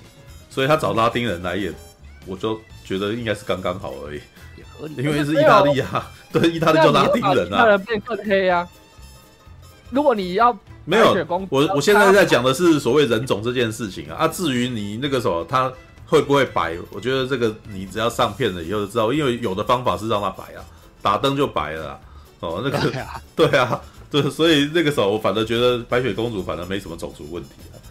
啊、我本来就欧巴对，怎么打还是还是黑啊？那那我觉得没有啊，你这样子的话，你要其他人比他还黑啊？不在人种好不好？对啊，跟后母的颜值差异吧。啊，你至少要比不够白吧？我觉得小美人鱼的最大的缺点好像就这边吧，就她没有试着把公主拍的再漂亮一点。对，呃，我就是我觉得你讲这件事情蛮重要，因为我觉得说其实公主跟王子这个概念，它其实是非常。呃，不现实，而且是非常梦幻的。就是我觉得你要符合公主跟，不管是你是公主还是王子啊，你的外表一定是要必须漂亮到是完全不是一般人能想象的那一种。因为其实公主这个词很梦幻，我觉得你当然就是要去找一个颜值特别高的人来演啊。那当然王子也是一样的道理，你一定你去问一个女生说，哎，你脑袋里面所想象的王子是什么样子？就是他们所幻想出来的画面，一定是非常不可思议的好看，或是漂亮，或是帅啊。那我们男生对公主的想象其实也是一样的。我就觉得说，你在选角上面，其实好像我会希望说，尽可能符合公主这个概念呢、啊。嗯，我包括就连造型这件事情上面，我也很难接受，你知道吗？嗯、像造型上面，我不知道为什么我很只会去看着那个。艾丽尔她眉毛上面其实有一颗痣，那个很明显，所以，嗯嗯，然后电影院的萤幕又很大，你知道吗？有时候大特写直接进去的时候，我就觉得她的那个很大颗那颗痣很很出戏，这样子就觉得为什么 C G I 不帮她改一下，或者是化妆化妆师帮她修一下之类，就是让她消失嘛。因为毕竟你们有拍过，挖掉是不是？你们有拍过片，你们也知道，如果有呃女主角长了一颗很明显的青春痘，你一定会想办法把它盖掉，再让它上镜的。哎、欸，可是这个我要我要讲一下，以欧美的审美观的话，它反而不会去盖这种东西。哎、欸，哦、我举一个很明显的例子，嗯、有人看过《奇异博士二》吧？他的女主角是那个那个叫什么名字？什么？哎、欸，瑞秋买买他的脸其实也有一颗很明显的痣哦，而且我当初看 IMAX 的时候，对啊，我在看第一第一集的时候，他会看 三 D 版 ，三 D 版他的痣看起来超突出的，就是立体的痣，所以就每次特写的时候，我就一直很在意那颗痣，因为它太立体了，知道吗？啊，真的。对，我觉得那个纯粹是欧美人的审美观，嗯、他觉得那种如果是天生的不需要遮，嗯、甚至你会发现，哎、欸，哎、欸，美国白人女性不是常常会有雀斑嘛、啊？嗯，可是如果今天是亚洲人长雀斑，会特别去遮它，嗯、可是他们会觉得，哎、欸，雀斑这种东西反而是有点可爱，他不会去遮。嗯、然后，嗯、甚至有些演员啊，比如说他有皱纹，有没有？他也不会特别去修，你知道吗？嗯，就我觉得那是欧美的审美观，纯粹这样。嗯嗯，那所以不好啊，听说比那个花木兰还要差、欸。啊，什么东西？你说票房？叫美人鱼啊，哦、叫美人鱼啊，听说在亚洲很惨，比花木兰还要糟、哦。没有，我觉得他在亚洲很惨是很理所当然的事情、啊。真的？对啊，因为因为我要说说，因为那个啥，前一阵子还有个人在群组里面有做个争执，因为其实，呃，讲到这一点，可能那个啥会很不幸，因为啊，我现在要讲的是市场哦。不是我个人哦，知道吧？因为、啊、又来，因为常常会被人家这样子哦，你他他们如果要跟你争论，他会把这件东西和在一块，你知道吧？你这样讲是代表你怎样、啊、什么之类的。但是老实说，你要去讲的是市场这件事，虽然我觉得华人本来就对黑人没有很喜欢啊，你知道吧？这这是说这是这是说真的哦，不不管是台湾或者是对岸啊，我觉得对岸应该比我们更严重啊。啊，华人本身在华人市场里面，我们那么多年来接受好莱坞的文化的洗礼，他一直在告诉你什么是最漂亮的，什么是最美的啊！你已经被洗了大概七八十年，那每个都嘛是白人明星，那你你看到黑人，你会觉得你你会觉得那个啥黑人很美嘛？我觉得这是很难的啦。而且在那个什么好莱坞的世界，呃，我像我自己的观察啦。在台湾能够受欢迎的黑人明星，他们多半只是肤色黑，但是轮廓是白人的轮廓。呃，比方来说，比如说像丹佐华盛顿好了，比方那个什么，像女生是黑荷丽贝瑞好了，他们都是荷丽贝瑞严格来讲，他是黑白混血、啊。对啊，但是没有，就是我的意思就是，就是这些黑人角色，这些黑人演员明星，他们的美都是符合白人的那个五官的。他没有那个，他没有厚嘴唇，你知道，他也没有招风耳，你知道，就是那个，或者是他也没有那个，就是那种黑人的那种阔嘴啊，然后或者是卷毛啊这样子的，嗯，对，所以，嗯，总体而言，我觉得华人本来就对黑人族群不会特别喜欢啦、啊，对啊，但你你我也很少看到有黑人主演的电影在华在华人世界里面大卖啦、啊，对不对？嗯、对，那个什么，就连。嗯就连漫威的那个什么黑人的骄傲黑豹，我也觉得在台湾那个反应非常冷淡啊，对啊，蛮冷淡。对啊，那明显我们本来就这个市场本来就是对这个没兴趣啊。对，那你输出了一个那个什么黑人公主到这个地方来，然后再加上，嗯、呃，我觉得华人至少在台湾，因为我自己就是看小美人鱼长大的、啊，我小时候就是看小美人鱼的、啊，那我们当然会觉得，我们第一个时间就是觉得她不是她了。知道，我觉得也没有什么种族歧视问题，就是很纯粹，就是他不是他了，对，所以那只是我觉得那是整个宣传策略把他贬成说，你你如果认为他不是他，你就是种族歧视。但是其实这也是我觉得后来会开始起战争的原因，你知道吗？因为大部分的人的意思并不是那个意思，只是觉得他不是他而已。但是接下来你突然间就把哇就把那个什么种族歧视的帽子就扣在他头上，那对方当然会很生气啊。那他就会跟你吵了起来嘛，对啊，然后接下来就会，你知道，口不择言哦，接下来就说他就是丑啊，然后或者是开始去哦，觉得那个什么，这是怪物啊，或者他是个异形，那是个鬼啊，什么之类，这些这些话都会跑出来的嘛，对啊，所以我觉得问题是出在这儿，就是是我觉得那个是一个危机处理的时候，试图把那个什么不以为然，或者是劣评，或者是那个什么觉得这样不好的的言论，把它推到。你是种族歧视者的这个这个这个导论上面啊，对，而且好像只有小美人鱼可以这样玩，因为上次韩索罗就没有这样玩了、啊。韩索罗你要玩他歧视什么？歧视犹太人哦、啊，你知道吗？他就不是哈里逊福特啊，你知道吗？就就长得不像韩索罗啊，你那个什么，你要你要我说那个啥，你你能够推他推他推到什么地方去？所以那个气势相当弱，你知道吗？对啊，还是那个什么那个音速小子。对，音速小子就我说他不是他那个什么，我我那个什么，你要跟我你有跟我说他种族歧视吗？没有啊，那就是你们做坏了靠北啊！现在我觉得讲艾那个什么艾丽尔不是他，也是一种，呃，我看过他，然后我对前作有情感的人，然后我会我会这样讲，才不是跟种族歧视没关系，就是你只是纯粹你们选角选了一个不是跟他完全不像的人。对，那你们只是要面对一个最初的那个，不用不要再砍拖说我们种族歧视好不好？根本就没有，对我根本就不是这个意思啊，对啊，好吧，我快讲完了，我快讲完了。嗯哼，然后那个因为我我我刚刚讲到说，我其实一直觉得这部片很难感受到是美感这个美这这个东西。然后我想过为什么，其实我觉得色彩学占了很大一部分的因素。嗯，就是你们自己想啊，呃，这部电影的配色其实这个样子，海底都是水蓝色的，嗯，只是女主角她呃整个半身都是深咖啡色的。那其实我觉得在色彩学的配色上面，这本来就很难。呃，有很好的协调性，嗯，比如说你可能，包括你一般在画画好了，可能一片水蓝色的一个色块，你加入一个深咖啡色的东西进去，其实你在看那一整个画面的时候，就很难会有那种美感的感觉。就是我觉得我自己在看这部电影的时候会，会会去想这个，嗯，然后有一些网友可能讲话很难听啊，会说什么他。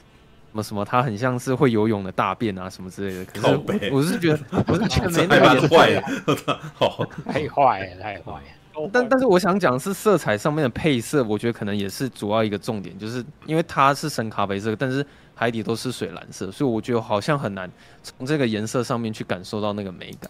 然后包括像刚刚Wish有讲到说有一些地方拍得很昏暗什么之类的，但我自己好像。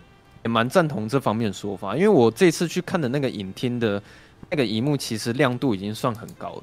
但是我时常在看有几场戏的时候，我还是觉得那个亮度就是不太够。而且包含陆地上也是很暗，对不对？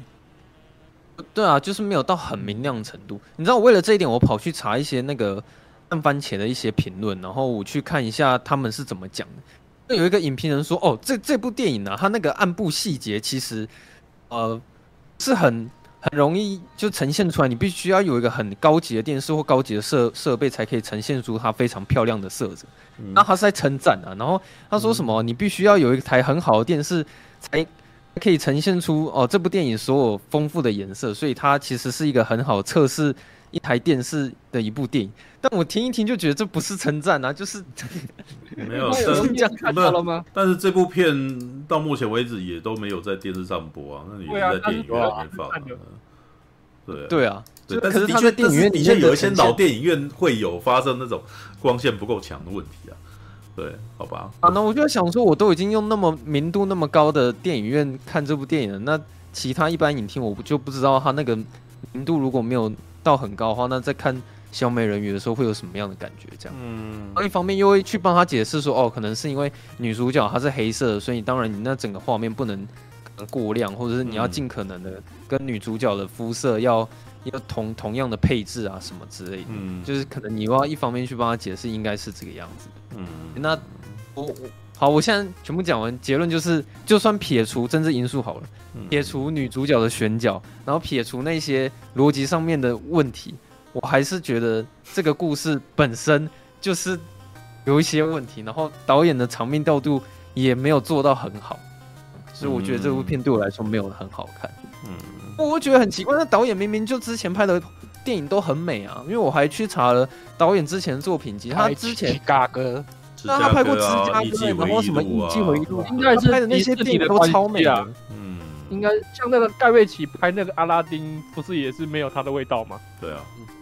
对啊，我觉得其实你的关系，我觉得是因为迪士尼本身不让他操控的关系，就觉得说这怎么可能是这个导演的实力？以他的就是导之前的作品，其实我觉得他实力绝对 不, 不止这样子，所以又又在想说是不是因为他被迪士尼控制，或者说他有很多的限制啊什么之类的。被迪士尼控制，被邪恶组织，可能要告诉他说你不能这样，你不能那样之类的。邪恶老鼠，所以迪士尼其实是修卡嘛。修卡哦，修万恶迪士尼战队，而且可是非线性，嗯，你不觉得非线性？你不觉得他导演好像是把这个当成神鬼奇航在拍？就我我反倒觉得这个还好，因为我觉得硬要讲话，好像也只有最后面乌苏拉那一段比较像而已。其实其他我觉得还好。嗯，啊，你觉得特别像的地方是在哪里啊？我自己就只有觉得后面乌苏拉而已，其他好像也还好。你不觉得整部片？有很多会突然窜出来的东西吓人嘛，嗯、就例如鱼叉啊，一只鱼窜过来啊，哦、一个乌苏拉的触手跑过来啊之类的，海鸥窜出来啊，对啊，有时候他会用一些，所以既然有 jump， 什么这部片竟然有 jump scare 了，对吧？其实有几个有几个 jump scare， 为什么我自己可能？哦哦，而且刚刚原来这部那个果然是恐怖片。而且刚刚飞星在讲那个，就是我们的公主在跟乌苏拉正妹乌苏拉在拉扯的时候，拉到最后正妹那个正妹是披头散发，然后就已经被识破她的邪恶阴谋了。她是趴在那边，然后披头散发说：“我要你怎么样之类的。”那个很像鬼玩人的画面，还突然抡硬了一下，就。就怪怪的，你干嘛把它拍那么像鬼片？所以是突然间出现劳勃·罗里格姿势的镜头这样子。对呀、啊，哦，有有有 classroom 这样子的东西这样。嗯，哦、好吧。但因为我自己身为观众，我有时候都还是会，你知道我在看的时候，我真的常常会心里想说，哎、欸，导演你要不要想一下，就是有没有其他的那个画面表现方式可以更好一点？比如说你在施法的时候，有没有更更好的其他表现方式？又或者是最后海王半身飘在海面上的时候？你可不可以再想一个更好的画面的表现方式之类的？就是，嗯，觉得说，我怎么会这部片会这样子？因为很不像这个导演之前的实力啊。明明手机就有什么迪士尼的公主滤镜啊，你怎么把它拍的那么昏暗？就一点都不梦幻。手机有迪士尼公主滤镜，你看，这这这听起来有凄惨。你至少要把人家拍成拍成美女嘛？怎么拍的那么写实？暗明白，然后。那个这部电影的预算二点五亿，我真的是很很难以置信啊！因为我很难，就是有可以告诉你们说，我觉得哪哪一颗画面特别贵啊。然后里面的演员我也不信会贵到哪里去吧，里面又没有里奥纳多或是梅丽史翠普，那他到底是预算到底是贵在哪里？这部片最叫得出来名字不就哈维尔巴登，还有谁？那个乌苏拉，那个也是有名演员嘛？对啊，我刚才在讲说有没有可能这部电影那么贵，就是因为乌苏拉。嗯啊、我真的不知道为什么这部电影那么贵啦，我真的不知道。好吧，可能海景、水景那个、哦、水景很贵哦，那个算水的画面很贵。对，對嗯，可是它也没算很好啊。美学真的有问题耶，而且飞信刚才讲色块嘛，对啊，一一个蓝色的东西来配咖啡色，然后结果他上岸也是穿蓝色的洋装、嗯，就真的怪怪的。丑丑的、那個那個、对比色真的不对啊！蓝色洋装是原作的那个造型啊，这个我知道，就是那个时候那个可以改啊，印象挺深刻的，因为当时那个海王啊，帮他帮他改了好了以后啊，那个那一袭那个衣服，那我当年小孩子的时候啊，老妈放给我看，因为那时候我们家里面是 L D 嘛，放给我们看，然后那时候我还记得那个家里面的亲戚啊，那个什么也有女生，然后看到讲了脱口而出说我也要。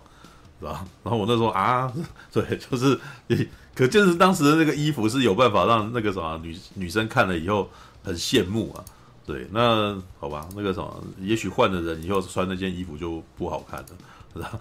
他的有有有觉跟色块，嗯，你先讲一下，嗯，你先，我有注意到，嗯嗯，我有注意到一点，就是我看的那一场，看完就是在。听片尾曲，然后再上字幕嘛。我发现我前排的 那, 那些家人带小孩的，嗯，有几个妹妹就一直吵着要赶快走，就好像完全留不住、坐不住的样子。我我, 我很想问他们喜欢这个公主嘛之类的，所以他们坐不住。对，这他们应该是目标观众群才对的，对啊。问台湾人不准吧？可能要问那个美国的那个。可是就感觉家人都想要听音乐啊，可是那些小妹妹啊就。啊，妈妈可不可以走了、啊？都已经演完了。台湾的家长其实没有很认真在看电影。嗯，欸、可是我刚刚讲的是相反的、啊，是家人做的。是小孩没有很认真在看电影的意思。不是不是，我意思是说，小孩就是看好不好看呢、啊？啊、嗯、啊，家长一般都没很认真在看。我要讲一个那个故事，就是当年呢、啊，我跟我妈去看《魔戒》，然后看完以后，因为我看得很开心嘛，然后看完以后，我发现我妈也没有很认真啊，然后。可是我妈就在注意旁边的人发生什么事，这样，因为你也知道，《魔戒》首部曲是一部长达三个小时的电影嘛，对。然后我妈就跟我说：“哦，她说她一直在注意旁边的小孩子，你知道，旁边的小孩子睡着了，对，旁边的小孩子睡着，然后旁边的那个爸爸妈妈一直在推他起来，你知道。然后”然后我妈就笑说：“他们可能是觉得那个时候。”很不甘愿啊！那个花钱叫小孩子在里面睡觉，你一定要给我醒过来看这部片，好吧？刚米莎是刚刚要讲什么？我说这部片的那个美美术美术方面出了什么问题？它不只是颜色问题，它整个设计就很有问题、啊。嗯，对呀、啊，嗯，就是造型造型其实也不好看啊，发型也不好，造型通通都出问题，你没办法从角色身上看到什么皇族气息。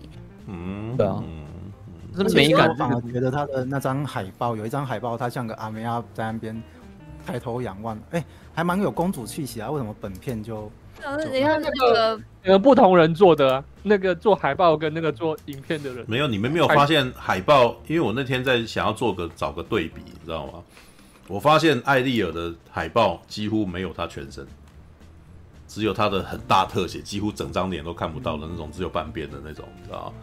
对，所以我其实觉得他他们大概也知道说，如果你把艾丽尔这个哦，把它拉浪啊。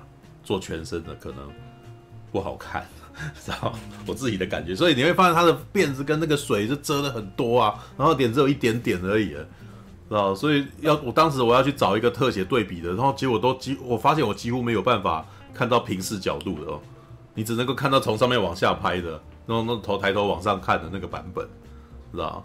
好吧，嗯哼。那个颜色实在是可能是真的太跳了。嗯、如果我们拿同样预算，一样也是 二点五亿的《阿凡达》好了，嗯、就是好这样讲可能有点不公平，但是你整个画面从头到尾看起来有一种和谐性。你看，哎，整个海底都是水蓝色，嗯、那《阿凡达》他们肤色也都是蓝色。嗯、那不讲《阿凡达》，如果我们讲《水行侠》好了，其实它里面的配色你看得出来也是精心配过的、啊，就是里面的服装他们也都是水绿色或是水蓝色，就是绿蓝，然后又可能有时候。呃，像杰森·莫摩亚，他他皮肤也不是白色的、啊，但是我自己觉得他出现在海里面的时候，我我不会觉得说他那个整个颜色美感不好，或者是不好看之类的。就是我真的觉得这些颜色上面彩学搭配，嗯、小美人鱼真的就没有做。我觉得你要不要跟黑豹比啊？黑豹二啊，黑豹二，我也不会觉得很丑啊。像里面那个反派，他也不是白人，他他皮肤也不是白的啊，但是他的造型。服装出现在海里面，我也不会觉得很丑。我发现那个水行侠跟那个我们那个什么《黑豹二》里面的那个海族啊，身上都有很多刺青的样子。嗯，怎么那个小美人鱼没有？哦，这刺青是不是可以盖那个颜色？嗯，有可能。可以多细节，可以多细节，就是到底就跟那个我刚刚有讲啊，就是她的姐妹啊，嗯、都有一些纹路，这样子延伸过来。那些至少看起来稍微自然一点，对。哦，嗯吧，嗯。可可是我讲完了，你讲完了。简单讲一下小美人鱼，我讲完了，讲完了。我简单简单，好吧。我没有没有看这部片，但是我只能够跟大家介绍一下小美人鱼本来的版本。对我来说，小美人鱼本来版本最终其实真的很，它是一部很简单的故事，它是基本上是好几首歌组合起来的故事。但是你们如果要提说那个什么。戏份的话，我后来再思考一下，我发现其实早年的公主电影啊，都的特色都是事实上公主的戏份也没有很多啊，大部分的情况都是公主她唱完她的渴望，然后接下来就遭难了，然后接下来是她的伙伴要想办法救她，对，然后所以接下来就是伙伴的戏，然后接下来然后接下来就是反派会有一段自己独白高歌的那个的的的的戏啊，对啊，所以。可是这音乐剧好像就是这样子啊！如果你去看那个《悲惨世界》，好像主体也不是老是都是上万强、啊，你会发现看到会有什么科瑟蒂啊，然后方婷啊，然后或者是贾维啊什么之类的，每一个段落会有一个他们自己唱歌的时候啊，对啊，所以我觉得音乐呃早年的音乐剧啊，就是早年的公主系列比较不会像现在的那种《冰雪奇缘》一样，全全部都聚焦在两个女生身上，会有其他角色的故事，对，所以。我觉得那个特别讲这个，其实只是因为那个有有之前地方在那边讲说，他觉得公那个什么，他对艾丽尔没有感觉，是因为觉得艾丽尔被动啊。对，但是我老实说，我觉得他讲的部分其实只是故事，是因为故事本身的缺憾，但是故事本身的缺憾是可以靠着角色魅力去弥补回来的。对，这个角色很生动，然后看起来很可爱，楚楚可怜，然后你你就不会那个什么，他他在那边遭难的时候，你就会想要去救他。对，所以那个什么驱动驱动力会变成是别的角色，对啊。